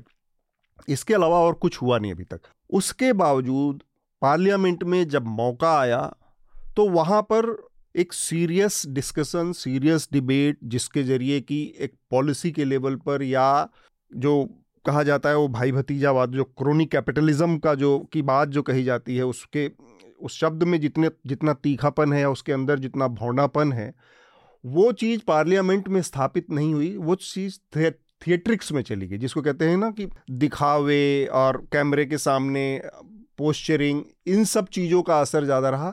कोई भी अपनी बात से उस तरह से घेर पाने में असफल रहा कि भाई ये कोई ऐसा बस ऐसी वैसी बात नहीं है। यहाँ पर नेशनल रिसोर्सेज पब्लिक मनी दांव पर लगाकर एक आदमी को इतना बड़ा बनाया गया है, जिसके ऊपर ये आरोप हैं और वो भी तीन साल के अंदर में किसी की वेल्थ में अस्सी परसेंट, पचासी परसेंट का इजाफा हो रहा है। कुछ तो तर्क दिए जाने चाहिए, कुछ तो सरकार का लॉजिक होना चाहिए कि ये हो क्या रहा है इस देश में। यहाँ पर छोटे छोटे जिनके 10 करोड़ 20 करोड़ 5 करोड़ की मार्केट वैल्यू है कंपनियों के ऊपर ईडी e बिठाई गई है इनकम टैक्स की रेट बिठाई गई है। और यहाँ पर एक चीज़ में एक्सेप्शनल ग्रोथ दिख रही है ऊपर की तरफ़ भागे जा रहे हैं वहाँ पर। तब भी कुछ नहीं आ, कोई एक्शन नहीं है। इसके बावजूद विपक्ष में वो चीज़ क्यों नहीं है कि कोई कायदे का एक अच्छे कायदे का वक्ता हो कायदे से विषय पे तैयारी करके जाके बोलने वाला हो? मैं देख रहा था लीडर ऑफ़ अपोजिशन है अधीर रंजन चौधरी। कांग्रेस पार्टी ने उनको बना रखा है। एक बात को बहुत सॉलिड आर्टिकुलेट तरीके से नहीं कह सकते वो। बात किसी दिशा में जा रही होती है, लेके किसी दिशा में चले जाते हैं, ऐसे लोगों के भरोसे पार्लियामेंट में किसी सार्थक बहस, किसी गंभीर बहस की उम्मीद कैसे कर सकते आलोक जी इफ्तार आपने भी लंबे समय तक पार्लियामेंट यहाँ पर दिल्ली में रहते हुए कवर किया। आप दोनों के अनुभव से मैं ये इस पूरे मसले को समझना चाहता हूँ कि ये संसद को सिर्फ़ थिएट्रिक्स पोस्चरिंग और मैसेजिंग का माध्यम माध्यम बना दिया गया है या वास्तव में इसकी कोई अहमियत, जो जो कहा जाता था कि यहाँ पर जो नीतियाँ बनेंगी, जो बातें होंगी, वो देश के लोगों को पूरे देश में जाएँगी? देखिए थिएट्रिक्स माध्यम आप रहे हैं तो उसमें देखना चाहिए कि थिएट्रिक्स का सबसे बड़ा मुजाहरा किसने किया है? वो आप अगर इस इस विषय पे देखें तो सबसे ज़बरदस्त थिएट्रिक्स किसने दिखाई है? वो सदन के नेता, यानी लोकसभा के नेता, भारत के प्रधानमंत्री नरेंद्र मोदी ने किया है। और वो कब किया है? जब वो राष्ट्रपति के अभिभाषण पर बहस का जवाब देने के लिए खड़े हुए थे। ध्यान दीजिए। प्रधानमंत्री राष्ट्रपति के अभिभाषण पर चर्चा के अंत में सवाल खड़े करने के लिए नहीं खड़े होते हैं। उनको जवाब देना होता है। उससे पहले उठे हुए सवालों का। उसके बजाय वो उन सवालों का जवाब किनारे करके वो नए सवाल खड़े करते हैं और सवाल यहाँ तक नहीं खड़े करते हैं वो जवाहरलाल नेहरू तक पहुँच जाते हैं। और यहाँ तक सवाल इस हद तक कि उनकी नई पीढ़ी के लोग नेहरू सरनेम क्यों नहीं लगाते हैं? इस पे तालियाँ खूब बजती हैं। हम्म। लेकिन मुझे नहीं पता है कि मोदी जी के परिवार में अपने नाना का सरनेम इस्तेमाल किया जाता है या ऐसी परंपरा उन्होंने कहीं से देखी सीखी है कि वो नाना का सरनेम इस्तेमाल करते हैं। हमने तो जितने जगह देखा है कम से कम उत्तर भारत के इलाकों में हो सकता है दक्षिण भारत में या पूर्वोत्तर में कहीं होता हो जो मातृसत्तात्मक समाज है वहाँ कि माँ के परिवार से सरनेम लिया जाता हो आजकल बहुत से लोग अपने माँ पिता दोनों का नाम सरनेम में लगाने लगे हैं, लेकिन जिस तरह से वो उठा रहे थे, उस तरह तो वो सवाल उठता नहीं है। आप कह रहे हैं कि विपक्ष का कोई आदमी तर्क के साथ क्यों नहीं रख पा रहा? राहुल गांधी ने जो स्पीच दी है उसको उसमें बाकायदा तर्कों के साथ प्रश्न रखे गए हैं, उसमें तथ्य रखे गए हैं। महुआ मोहित्रा का आपने नाम लिया, महुआ मोहित्रा के सवाल तो अभी भी संसद की कार्यवाही में मौजूद हैं। राहुल गांधी के भाषण के वो सारे हिस्से जिसमें उन्होंने अडानी पर या मोदी पर सवाल उठाया था वो कार्यवाही से हटा दिए गए हैं। ये आसन पर बैठे व्यक्ति का कारनामा है यानी लोकसभा अध्यक्ष का कि उन्होंने उसको कार्यवाही से हटा दिया है। इसी तरह का काम राज्यसभा में हुआ जिसका जवाब मल्लिकार्जुन खड़गे ने आज प्रेस कॉन्फ्रेंस करके दिया जी, जी। उन्होंने पूछा है कि आपने किस नियम के तहत यह हटाया है? मैं विधानसभा में लोकसभा में राज्यसभा में सब तरफ़ रह चुका हूँ। मैंने अब तक कभी ऐसा नहीं देखा है।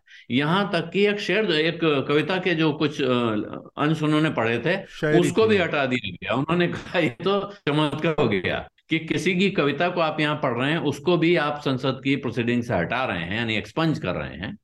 तो अब आप कहिए कि विपक्ष क्या करेगा? विपक्ष जो सवाल पूछेगा उसको सभापति के आसन पर बैठा वो व्यक्ति कार्रवाई से हटा देगा।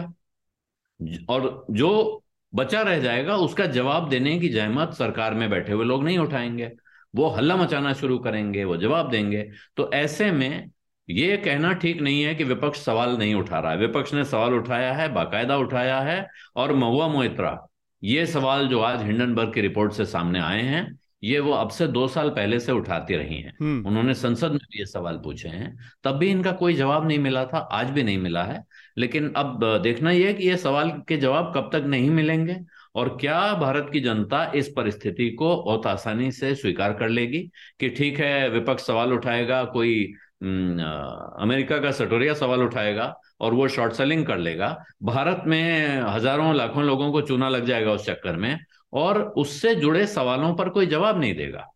लाइफ इंश्योरेंस कॉरपोरेशन जो भारत की सबसे बड़ी इंश्योरेंस कंपनी है जिसमें सरकार का बड़ा हिस्सा है वो इस सवाल का जवाब क्यों नहीं दे रही है कि जिस पब्लिक इशू में जिस फॉलो ऑन पब्लिक ऑफ़र में अडानी के सामान्य छोटा इन्वेस्टर अपना पैसा नहीं लगा रहा था जो बत्तीस सौ रुपए के की एप्लीकेशन एलआईसी ने लगाई उस दिन शेयर उनतीस सौ रुपए में बाज़ार में मिल रहा था। वहाँ से खरीद के उन्होंने वो शेयर क्यों नहीं उठा लिया और उसके बदले बत्तीस सौ रुपए की एप्लीकेशन क्यों लगाई?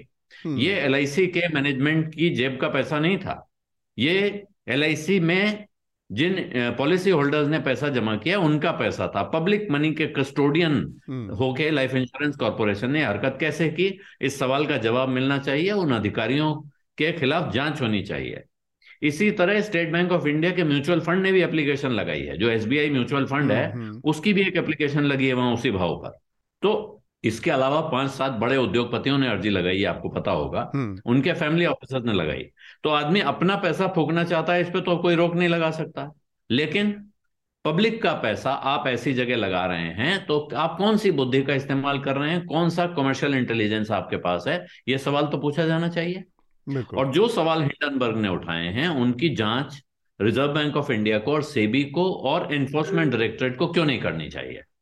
क्यों सरकार इस बात का जवाब नहीं दे रही है कि इस विषय पे जाँच क्यों नहीं हुई अभी तक?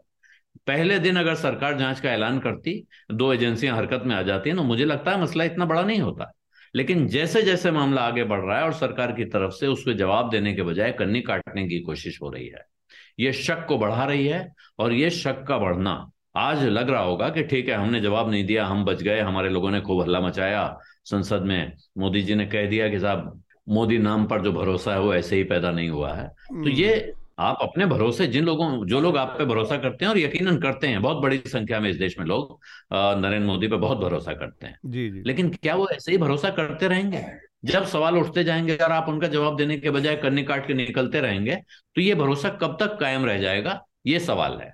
तो मुझे लगता है कि विपक्ष ने जितना जहाँ तक वो काम कर सकता था संसद में वो किया है अब इसके आगे विपक्ष के लिए चुनौती है कि क्या वो इस मसले को सड़क पे ले जाएगा क्या वो इन सवालों को और बड़े फलक पे खड़ा कर पाएगा और अगर नहीं कर पाएगा तो फिर इस मसले की पॉलिटिकल कैपिटल उसको मिलेगी या नहीं मिलेगी? मेरे पास और एक इसका फॉलोअप सवाल है पहले मैं इफ्तार और शार्दुल का जवाब ले लेता हूँ कि ये जो चल रहा है पार्लियामेंट में इस मुद्दे को वो कैसे देख रहे हैं। इफ्तार आप क्या कहेंगे? आलोक जी ने तो इसका काफ़ी तफसील से जवाब दिया। मुझे नहीं लगता उसको कोई अब ऐड करने की ज़रूरत है लेकिन जो अपना जो मेरा तजुर्बा है जो पार्लियामेंट कवर करने का जी। पार्लियामेंट की जो ये डिबेट का सत्र है वो बहुत पहले से ही गिरा गिर, गिर चुका था और गिरा गिरा हुआ था। कम से कम खास तौर पर जब से हम लोगों ने कवर करना शुरू कर दिया है। अगर मैं अपनी इस देखूँ कि पार्लियामेंट की जो हमारी लाइब्रेरी है अपनी दुनिया की मेरे ख्याल में सबसे बेहतरीन एक लाइब्रेरी में से एक है जी जी। जो पार्लियामेंट की हमारे पास लाइब्रेरी है। लेकिन उसको कौन आप वहाँ देखें कभी उस कोई पार्लियामेंट मेंबर जो है उसको इस्तेमाल नहीं करता नहीं है। अगर जो है मैं सिर्फ़ राजेश पायलट को मैं देखता था वहाँ पर एक वो बैठे बैठे बैठे रहते थे वहाँ कैबिन में या जगमोहन बैठा रहता था वहाँ कैबिन में। या करंट मेंबर्स में जो है करंट मेंबर्स में बस असदुद्दीन ओवैसी ये शशि थरूर और शायद कभी कभी मवा मुद्रा वो बैठी वो बैठती है वहाँ नोट्स नोट्स नोट्स तैयार कर तैयार करती रहती हैं। बाकी कोई भी पार्लियामेंट मेंबर उस तरफ़ कभी जाता भी नहीं है। हम्म। पार्लियामेंट का वहाँ पर एक सेक्शन है उसका कहते हैं research and reference section parliament का है। हम्म। ये रिसर्च एंड सेक्शन क्या करता है? अगर आप वहाँ कोई पार्लियामेंट मेंबर वहाँ पर एक रिक्वेस्ट डाले मुझे आज पुलिस रिफॉर्म्स के ऊपर जो है मुझे मटेरियल चाहिए। तो ज़ाहिर सी बात है अगर मिनिस्ट्री ऑफ़ होम अफेयर्स की कोई डिबेट हो रही है तो पुलिस तो डिबेट डिबेट हो रही है तो वो पचास के मेंबर्स जो है उनको बोलना है। तो पचास के पचास मेंबर्स उनके पास पहुँचते हैं, वो सबको एक ही एक ही राइट अप दे देते हैं। एक एक ही उनका जो है वो मटेरियल सबको सबको वो एक ही मटेरियल दे देते हैं। फिर आप देखें जो जब वो जब वो इनका मेंबर्स ऑफ़ पार्लियामेंट की जब डिबेट होती है, वो डिबेट में जो सब वो, बस वही एक ही जो है जो उनको दिया गया होता है, बस वही वही पढ़ते रहते हैं। मुझे याद है हम सोमनाथ चैटर्जी के पास एक बार गए थे, जब वो स्पीकर थे तो उनसे कहा था कि रिसर्च रेफरेंस सेक्शन जो है, इसको जरा जो जो प्रेस है जर्नलिस्ट उनके लिए भी जरा ओपन करें कि हमें भी ज़रूरत पड़ती है कभी किसी रिसर्च वगैरह की कोई किसी टॉपिक पर लिखना होता है कोई एडिटोरियल लिखना होता है कोई ओपेड पेज लिखना होता है। तो उन्होंने यही कहा उन्होंने कहा कि आप लोग भी इस मेंबर ऑफ़ पार्लियामेंट की तरह ही बन जाएँगे। आप भी बस वही इन्फॉर्मेशन वही इन्फॉर्मेशन जो आपको दे देंगे बजाय अपनी रिसर्च करने के बजाय अपना होमवर्क करने के आप भी आप लोग भी यही करेंगे। दूसरी जो हम जिस जिस चीज़ के ऊपर जो है ना मैं आपकी तवज्जो चाहता हूँ वो ये है कि हमें जो है कम से कम एक रिफॉर्म ये करना चाहिए कि पार्लियामेंट में विप जो है वो सिर्फ़ note of vote of confidence या वोट ऑफ़ नो कॉन्फिडेंस में और बजट पास करने में होना चाहिए। बाकी डिबेट्स में विप इशू नहीं होना चाहिए किसी भी पार्टी की तरफ़ से। बाकी डिबेट्स में मेंबर्स ऑफ़ पार्लियामेंट को एक कम से ये तो खुद एक, एक उनको जो है इतनी मन की बात करने की आज़ादी मन की बात की आज़ादी होनी चाहिए। बात वो कहें वहाँ पर। क्योंकि वहाँ पर विप विप होती है और फिर वो ट्रेजरी बेंचेस से उनको वो नोट्स मिलते हैं या अपोजिशन की वो उनको जो है वहाँ से नोट्स मिलते हैं बस उसी नोट्स के आसपास ही उनको घूमना घूमना फिरना पड़ता है। ये मेरे ख्याल में ऐसे एक्सेप्ट जिसमें वोटिंग हो जिस जिस विषय में वोटिंग हो उस विषय में आप इशू करें लेकिन जिसमें वोटिंग ना हो उसमें विप इशू करने की क्या ज़रूरत, ज़रूरत नहीं है। ठीक बात। एक चीज़ और लगे हाथ मुझे बताइए इफ्तार भाई और आलोक जी आप भी कि आप लोगों ने देखा है इसी तरह के हालात थे जब टू का मामला अपने पीक पर था 2011-12 में। और एक बड़ी रुकावट पार्लियामेंट में चली, जेपीसी की ही मांग उस समय भी थी। तब से लेकर अब तक के बीच में आप क्या अंतर, क्या बदलाव, क्या देख पा रहे क्योंकि उस समय सरकार बहुत डिफेंसिव मूड में दिखती थी। आज इतने बड़े आरोप के बाद भी सरकार बहुत धड़ल्ले से सीना चौड़ा करके चुनौती दे रही है कि हम तो करेंगे। हम तो नाम भी नहीं लेंगे, जिसका तुम नाम ले रहे हो, जिसके बारे में हम तो जाँच भी नहीं बिठाएँगे। और उस मामले में तो ये था कि मंत्री जी का इस्तीफा हो गया, मंत्री जी की गिरफ्तारी हो गई, सब कुछ हो गया और अब सुप्रीम कोर्ट से बरी भी हो गए वो। कोर्ट ने कह दिया नोशनल लॉस था। सब कुछ के बावजूद सरकारें बदल गई। तो मैं ये कह रहा हूँ वहाँ पे भी वही जेपीसी की मांग थी। यहाँ पर इतनी सारी चीज़ों में जाँच तक को तैयार नहीं। तो जो सरकार सरकारों का रवैया सर, सत्ताधारी सर, दल का रवैया तब और अब में आप क्या अंतर देख पा रहे मेरे ख्याल से जेपीसी ही उस समय भी आ, मेजर अड़ंगा था। इफ्तार सिर्फ़ वो आप सिर्फ़ वहीं क्यों जाते हैं? आप पीछे भी अगर आप जाएँ हर्षद मेहता फिर उसके बाद केतन पारिक मेरे ख्याल में जो अभी के जो इशू है वो तकरीबन उसी तरह के इशू हैं। उसमें तो जेपी उनमें तो उनमें जेपीसी बन गई थी। और दूसरी जब तो मेरे ख्याल में हमारे डेमोक्रेसी की एक हमने देखी है एक्चुअली जो ना हमने जो जो पीरियड एक्चुअली हमने कवर करना शुरू कर दिया एज ए रिपोर्टर वो ये पीरियड था जब कोएलिशन गवर्नमेंट्स इंडिया में आ चुकी थी। कोएलिशन हाँ। गवर्नमेंट उनके पास पूरी पूरी मेजोरिटी नहीं थी। तो पार्लियामेंट में एटलीस्ट कम से कम मेंबर ऑफ़ पार्लियामेंट वगैरह को अपनी अपनी जो है कीमत का पता होता था। वो अपनी कुछ मन मनवाते थे मनवाते थे वो। मनाती चीज़ चीज़ें मनवा सक जाती जाए थी। तो लेकिन अब जो इस वक्त की सिचुएशन जो है चलो एक तरह से जो है एक अगर चलो होना चाहिए था चलो स्टेबल गवर्नमेंट है उसको किसी से खतरा नहीं है लेकिन जो है उसी के साथ ही जो है इसके अंदर जो है जो इसके अंदर का जो एक वो उसका उसका अंदर का जो एक्चुअली क्या कहते हैं वो उसको जो मतलब डिक्टेटरशिप का जो माहौल सा माहौल सा और फिर एक ही ये जो है कि अगर हम किसी मुझे पता नहीं आलोक जी को याद कीजिए लेकिन हम जब किसी अपने पुराने किसी अपने सीनियर जर्नलिस्ट से सीनियर साथियों से जब बात करते थे वो कहते थे कि आप लोगों ने तो 96 के बाद से 93 के बाद से कवर करना शुरू कर दिया पार्लियामेंट को। लेकिन अगर आप राजीव गांधी के जमाने में उससे पहले पार्लियामेंट ये, ये कवर करते पॉलिटिक्स कवर करते उस वक्त यही हालत होती थी जो आज हालत है। हम्म। तो मैं इस, इस पर क्या कह सकता हूँ? मुझे लगता है कि ये अगर इस ये पार्लियामेंट है ही जवाबदेही के लिए अगर पार्लियामेंट है ही अकाउंटेबल गवर्नमेंट को रखने के लिए अगर इसका वो अधिकार भी छिन जाएगा तो क्या ज़रूरत है फिर इस पार्लियामेंट की? तो सरकारें तो निरंकुश हो जाएँगी आलोक जी। जी। जो जो इफ्तिखार साहब कह रहे हैं देखिए बात वही है कि कोई भी सरकार नहीं चाहती है कि जेपीसी हो। जब भी जेपीसी की मांग होती है वो सरकार को घेरने के लिए होती है। जितने आप उदाहरण पुराने याद कर सकते हैं वो ऐसे हैं। लेकिन बस फ़र्क एक है कि उस वक्त सरकारें डिफेंसिव में नज़र आती थी ये सरकार ऑफेंसिव में नज़र आती है। और जो आपने प्रधानमंत्री मोदी का भाषण सुना, जिसमें उन्होंने वो वो लाइनें बहुत जोश के साथ बोली कि मोदी का जो भरोसा है, ये यूँ ही नहीं बना है। तो उनको ऐसा लगता है कि जनता उन पर आँख मूंद के भरोसा करती है और इस भरोसे के दम पे वो किसी को भी दबा सकते हैं, वो विपक्ष की आवाज़ को पूरी तरह कुचल सकते हैं और वो विपक्ष को एक तरह से यही कह रहे थे वो हम्म। वो अपने किसी आरोप का किसी सवाल का जवाब इसलिए नहीं दे रहे हैं। उनका कहना है मुझे वो सब जवाब देने की ज़रूरत, ज़रूरत नहीं, है। नहीं है। आप कुछ भी सवाल पूछते रहो जवाब एक ही है मोदी मोदी मोदी। तो इसीलिए उनके समर्थक संसद में बैठकर इस तरह के समर्थन में नारे लगाते हुए मैंने इससे पहले कभी नहीं देखा है। इफ्तार साहब ने देखा हो तो पता नहीं। और जो बात कह रहे हैं कि पहले राजीव गांधी के जमाने में भी संसद में ऐसा होता था बिल्कुल होता रहा होगा। वजह यह है कि तब संसद की कार्यवाही टेलीविज़न पे दिखाई नहीं देती थी। तो हमको पता नहीं है कि उसके अंदर क्या हो रहा है। हम्म। हमको यही पता चलता था और ये लगातार शिकायत रही है। तो आपने देखा होगा कि साहब संसद में हंगामा ज़्यादा होता है काम कम होता है यहाँ प्रोडक्टिव आवर्स बहुत कम होते हैं। और अब की सरकार कहती है देखिए इस बार हमने कितने सारे बिल पास करा दिए हमारी प्रोडक्टिविटी बहुत ज़्यादा है। हम्म। वजह यह है कि आपका एक एक तो आपका बहुमत है दूसरा आपके अंदर एक तरह का ये अहंकार है कि हम इतने बहुमत में हैं तो हमें ये जो थोड़े बहुत संख्या में दूसरे विपक्षी चुने गए इनकी बात सुनने की आवश्यकता नहीं है। हम्म, हम्म। जबकि सरकार में बैठे हुए व्यक्ति में ये विनम्रता होनी चाहिए कि भाई अगर इनकी पार्टी को कम लोग मिले हैं तो इनकी बात जरा ज़्यादा ध्यान से सुन ली जाए क्योंकि आखिर में तो हम वोट की ताकत पे अपना लेजिस्लेशन पास करा ही सकते हैं। हम्म, कम से कम इनको बात कहने का मौका तो दे दें। नहीं अब तो विपक्ष के नेताओं का जिस तरीके से भाषण एक्सपंज हुआ है जिस तरह के मतलब अठारह अठारह मिनट का पूरा का पूरा हिस्सा ही आप एक्सपंज करवा दे रहे हैं फिर तो पार्लियामेंट में भाषण देने ना देने जिस अकाउंटेबिलिटी के लिए वो है उस फोरम को ही आप इरेलीवेंट करने की दिशा में आगे बढ़ गए हैं तो ये आप समझ लीजिए कि टेलीविज़न के एंकरों का जो हाल था कि जो जो पूरे समय एंकर बोलता रहेगा और वो मेहमान को बोलने नहीं देगा अगर मेहमान उसके विचार के विपरीत है तो वो उसको लगातार टोकता रहेगा हम्म। ये भूमिका अब संसद के जो दोनों सदनों में सभापति महोदय निभा रहे हैं और साथ में वो ये भी कर रहे हैं कि उनके हाथ में कैंची है जिसने कुछ बोल भी दिया तो बाद में उसमें से निकाल देंगे। ठीक बात। पुराने जो रिकॉर्ड्स हैं अगर उनको देखिए तो दिखाई पड़ता था कि आदमी ने कुछ कहा साथ के साथ चेयर से आवाज़ आती थी कि ये जो बोल रहे हैं ये रिकॉर्ड में नहीं जाएगा। ये बात ठीक है ऑब्जेक्शनेबल है तो रिकॉर्ड पे नहीं जाएगी। अब क्या है कि शाम के समय से होमवर्क होता है और बाद में विचार होता है कि क्या चीज़ रिकॉर्ड में जाएगी और क्या नहीं जाएगी। साथ के साथ दिखता है ना। जिस अंदाज में रिकॉर्ड से चीज़ों को निकाला जा रहा है एक्सपंज किया जा रहा है उसके पीछे एक सोचा समझा डिज़ाइन नज़र आता है।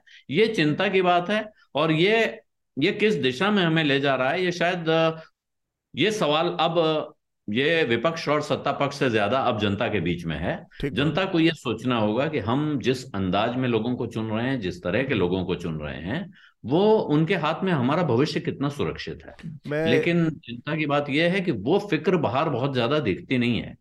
दिखने लगेगी या नहीं मुझे नहीं मालूम है। अभी क्योंकि जब पेट्रोल का दाम बढ़ता है तो लोग कहते हैं कोई चिंता नहीं जी 200 का हो जाए 500 का हो जाए फ़िक्र क्या है? हम्म, हम तो यही करेंगे। तो आएगा तो मोदी। ये हर मोर्चे पे यही होना है? बेरोजगारी हो जाए कोई बात नहीं है। खाना नहीं मिले तो कोई बात नहीं है। महँगाई हो जाए तो कोई बात नहीं है। अडानी जी का घोटाला सामने आ जाए तब भी कोई बात। तो अगर हर चीज़ पे कोई बात नहीं है और भरोसा बना हुआ है तो फिर ज़ाहिर है कि सरकार उस भरोसे के दम पर निरंकुश होने की तरफ़ बढ़ेगी और वो बढ़ती हुई दिखाई दे रही है। ठीक बात। नेहरू जी का ज़िक्र किया मोदी जी ने और उन्होंने कहा कि नेहरू का सरनेम रखने में शर्मिंदगी कैसी। एक तो उस पर आलोक जी ने कह दिया पहले ही लोगों को अगर थोड़ा सा और फैक्ट दुरुस्त करना हो तो उत्तर भारत में नॉर्मली एक पूरी, एक ही परंपरा है और यही परंपरा है, चाहे उसको आप पैट्रियार्की कहिए, जो भी कहिए, कि महिला की शादी जिस परिवार में होती है, उस परिवार का सरनेम वो अडॉप्ट कर लेती है। तो इंदिरा जी की शादी फिरोज गांधी से हुई और फिरोज गांधी का उन्होंने टाइटल अडॉप्ट किया तो ऑब्वियसली उनके बच्चे, उनके बच्चों के बच्चे गांधी टाइटल रखते हैं। मोदी जी, ये तीन का तुक्का कहाँ से उखाड़ कर ले आए, कहाँ से खोज कर ले आए थे कि नेहरू का नाम जोड़ देने से? बेसिकली वो वो कुछ व्हाट्सअप में जो कहानियाँ कही जाती हैं ना उन व्हाट्सअप कहानियों में बहुत ज़्यादा लग रहा है आँख बंद कर कर भरोसा करते हैं कि आ, ये महात्मा गांधी जी के नाम को इस्तेमाल करने की साजिश है षडयंत्र है वट ये पढ़ाया जाता है। बहुत सारे वो इस तरह के जो पाठशालाएँ हैं इनकी अपनी अघोषित तो उसमें ये घुट्टियाँ पिलाई जाती हैं अलग अलग तरह की। शायद वहाँ से उनका तो उनका भी उसी संस्थान से उस संगठन से लेना देना रहा है। उन नेहरू जी का जिसका ज़िक्र कर रहे थे उन नेहरू जी का की कहानी ये है कि वो नेहरू खुद अपने बारे में अपनी आलोचना के लेटर लेख लिखकर, पत्र लिखकर चीज़ों को अखबारों में छपवाते थे चाणक्य के नाम से। तो वो उस नेहरू के कद को और मुझे तो नहीं लगता कि जिस हालत में आज हम लोग देख रहे हैं स्थिति को कि कोई ऐसी स्थिति या कोई ऐसा दावा भी कर सकता है कि प्रधानमंत्री जी के आलोचना क्रिटिकल उनकी निंदा या इस तरह किसी पॉलिसी को लेकर उनके करने की हिम्मत भी किसी बड़े अखबार के, किसी संपादक के वो छप जाए वो और उसके बाद वो उसका, उसको आसानी से वो बात आगे बढ़ जाए। शार्दुल। देखिए अतुल आप काफ़ी सारी बात, लगभग सारी बात रखी दी है सभी ने। लेकिन मैं दो हिस्से में कहना चाहूँगा। पहला तो आपको और चर्चा को जो लगातार सुनते हैं उन्हें मालूम है, मैं राहुल गांधी का कोई फ़ैन नहीं हूँ। लेकिन उन्होंने इस बार जो काम किया, वो अच्छा था। वो विपक्ष के एक नेता की ज़िम्मेदारी है। आप हमेशा किसी के पिछले हिस्से को देख के उसके प्रारब्ध के, उसके एक्शंस को नहीं डिसाइड कर सकते। उन्होंने किया। जो एक बात नोटिस की मैंने जब वो फ़ोटो उठा रहे थे तो चेयर कह रही थी कि आप फ़ोटो नहीं दिखा सकते तो उन्होंने प्रतिकार किया जो मुझे में अच्छा लगा भाई क्यों नहीं कह सकते? हम्म। इसका कारण क्या है? आप ऐसे कैसे मना कर रहे हैं? मन गणत जो हमने बात की थी ना कुछ हफ़्ते पहले कि ज़बरदस्ती का रेफरेंस जगहों को भाई किस बात का रेफरेंस आप रूल बताओ ना। इज़्ज़त अलग है नियम अलग है। तो ये बात मुझे अच्छी लगी। और सीधे सीधे सवाल पूछा बिना इधर उधर की बात किए हुए और मुझे लगता है हिंदुस्तान ऐसा देश है। वो पैदल ही चले लेकिन हिंदुस्तान अपने आप में पर्सपेक्टिव पैदा कर देता है। हम्म। तो शील्डेड भी अगर वो इतना चले हैं तो वो पैदा हुआ। तो एक अच्छी बात है विपक्ष में।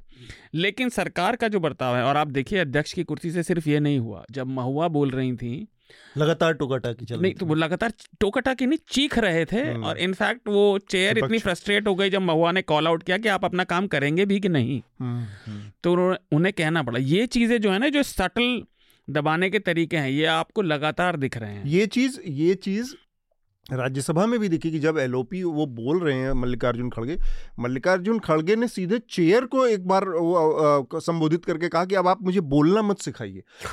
एक लीडर ऑफ़ ओपोजिशन हाउस का नेता सभापति से इस तरह से बात करे तो समझ में आता है कि स्थितियाँ कितनी नीचे गिर चुकी हैं हाँ। संबंधों की कि सभापति पदेन सभापति मतलब वो उस हाउस का मालिक है और उससे इस संबंध में बात हो। संवाद का जो स्तर है ना वो बहुत नीचे आ चुका है। अच्छा दूसरा इसका प्रतिबिंब क्या है?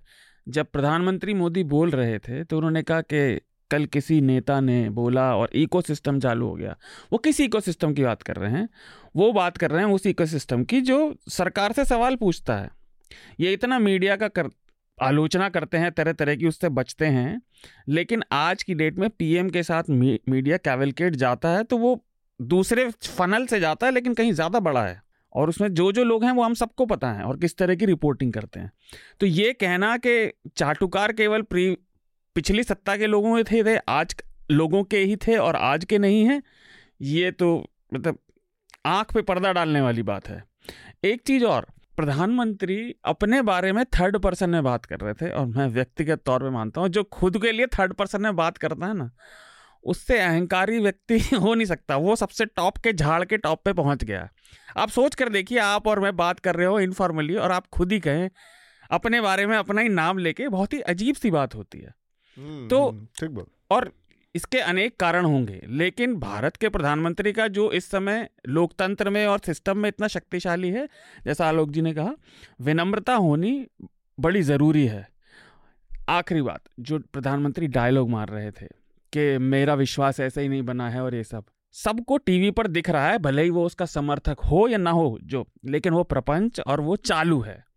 सुबह से शाम तक पूजा चलती रहती है मंदिर बनने लगे हैं आप विश्वास कीजिए सिटिंग प्राइम मिनिस्टर के कोर्स बुक चल रही हैं किस एक स्टेट में। तो आप महिमा मंडन को बढ़ावा नहीं दे रहे। अगर ज़रा से भी नम्रता होती कोई अपने जीवन तो ये कह देता कि नहीं मेरी कहानियाँ बच्चों को सुनाइए तो ये सब चीज़ें समानांतर हैं हिंडनबर्ग से जुड़ी। और अडानी का नाम उन्होंने एक बार भी क्यों नहीं लिया? एक बार भी नहीं लिया। हम्म। तो ये सिंपल सिस्टमेटिक स्ट्रैटेजी है उसको बाकी उन्होंने एक्सपंज करवा दिया। खुद नाम नहीं लिया तो कोई ऑन रिकॉर्ड है ही रिकॉर्ड में कुछ है नहीं। तो चर्चा काफ़ी लंबी हुई। अब हम रिकमेंडेशन की प्रक्रिया में हैं। सबसे पहले मैं चाहूँगा आलोक जी आप अपना रिकमेंडेशन हमारे श्रोताओं को दें। देखिए ये किताब तो पुरानी मतलब बरसों से हमेशा रिकमेंड करता रहा हूँ और आज के दौर में जिन लोगों ने नहीं पढ़ी है उनको पढ़नी चाहिए। मंगा के पढ़िए 1984 उसको पढ़ेंगे तो आपको अपने आसपास की दुनिया दिखेगी और समझ में आएगा कि आप किधर बढ़ रहे हैं। और इसी तरह आप 1984 को पढ़ने की जहमत ना उठाना चाहें। तो एक टेलीविज़न सीरीज़ है डिजिटल सीरीज़ है person of interest person of interest कई सीजन्स में है अच्छा। उसको देख लेंगे तो आपको एक बार लगता है कि वो 1984 साकार हो रहा है वहाँ। लेकिन बिल्कुल ताज़ा चाहते हैं तो अभी मैंने एक फ़िल्म देखी वध जो नेटफ्लिक्स पे आई हुई है। मुझे बहुत अच्छी लगी क्योंकि लेटेस्ट चीज़ की बात करनी है इसलिए वध मैं कहूँगा कि देखिए अच्छी लग रही है मुझे। वो फ़िल्म काफ़ी दिलचस्प अच्छी फ़िल्म है। जी। इफ्तार आप क्या रिकमेंड करेंगे? चूँकि मैं टर्की में हूँ इस वक्त यहाँ पर तो टर्की में ये इलेक्शन ईयर है। जी जी। ये इलेक्शन होने वाले हैं टर्की में अगले कुछ महीनों में।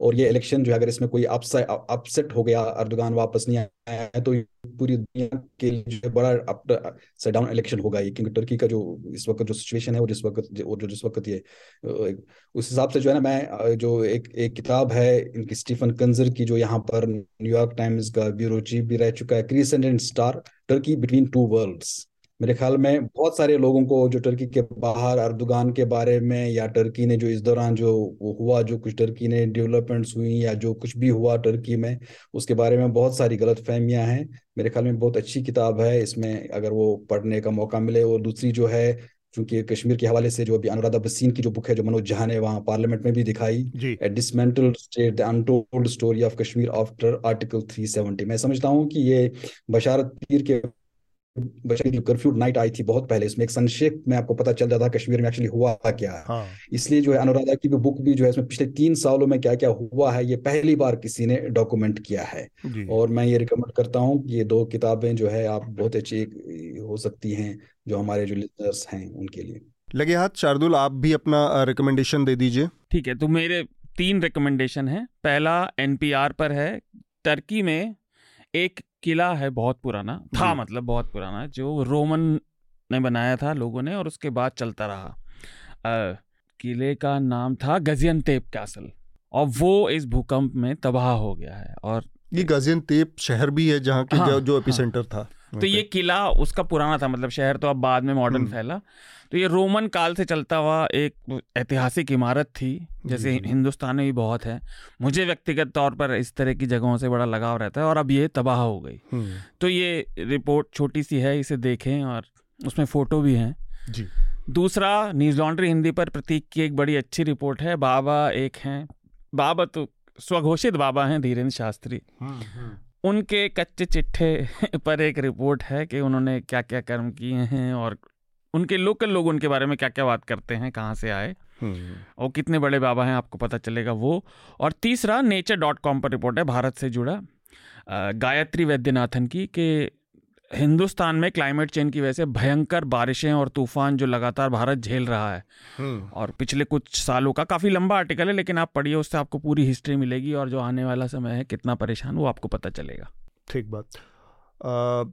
मेरे भी दो रिकमेंडेशन है। एक तो जो शार्दुल ने बताया वो मेरा भी रिकमेंडेशन है। जो एक बाबा हैं बागेश्वर धाम के धीरेन्द्र शास्त्री उनका एक बहुत बढ़िया बहुत विस्तृत प्रोफ़ाइल किया है हमारे रिपोर्टर प्रतीक गोयल ने। तो जो चमत्कार, जो भूत प्रेत जो तंत्र मंत्र जो जादू टोने जिसका दावा बाबा करते हैं, उन सब के बारे में, उन सब के आगे पीछे की, उनके जीवन की तमाम परतों को खंगालने वाली है ये प्रोफ़ाइल। तो आपको अच्छा लगेगा ऐसे ऐसे मुझे उम्मीद है। इसके अलावा एक और रिकमेंडेशन है मेरा, एक किताब, और सी एस डी एस है, उसके असिस्टेंट प्रोफेसर हैं वहाँ पर। प्रोफेसर हिलाल अहमद। उनकी किताब है अल्लाह नाम की सियासत।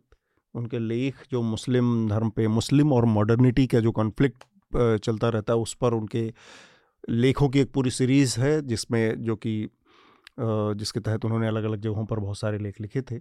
उनका कंपाइलेशन है, हिंदी में अल्लाह नाम की सियासत। तो उसको भी आप पढ़ सकते हैं। ये किताब है। तो अतुल आपने वो आपका रिकमेंडेशन मैंने छीन लिया तो वो आपका रिकमेंडेशन रखते हैं। मैं क्योंकि एक और सोच रहा था पर मुझे लगा बहुत ज़्यादा हो जाएँगे। हम्म। अभी हमने सुर्खियों में थर्ड पोल का ज़िक्र किया था। हम्म, तो थर्ड पोल वेबसाइट की खास बात यह है कि बहुत सारी भाषाओं में जिनमें से एक हिंदी है। हम्म। हिंदी में भी है अंग्रेज़ी में भी है। और इस पर बहुत सारे आर्टिकल और रिपोर्ट्स हैं जो पूरे हमारे हिमालयी क्षेत्र के भारत म्यांमार पाकिस्तान हिंदू कुश पर्वत का पूरा एरिया तो आपको बहुत सारी पर्यावरण से जुड़ी जानकारी मिलेगी। तो मेरा तीसरा रिकमेंडेशन ये है आप ये वेबसाइट पर जाइए और आपको बहुत सारी चीज़ें मिलेंगी इस पर विमर्श और हम्म, लेख। इफ्तार आलोगी बहुत बहुत शुक्रिया आप दोनों का हमसे जुड़ने के लिए। थैंक यू धन्यवाद धन्यवाद न्यूज़ लॉन्ड्री के सभी पॉडकास्ट ट्विटर आई और दूसरे पॉडकास्ट प्लेटफॉर्म पे उपलब्ध हैं। खबरों को विज्ञापन के दबाव से आज़ाद रखें न्यूज़ लॉन्ड्री को सब्सक्राइब करें।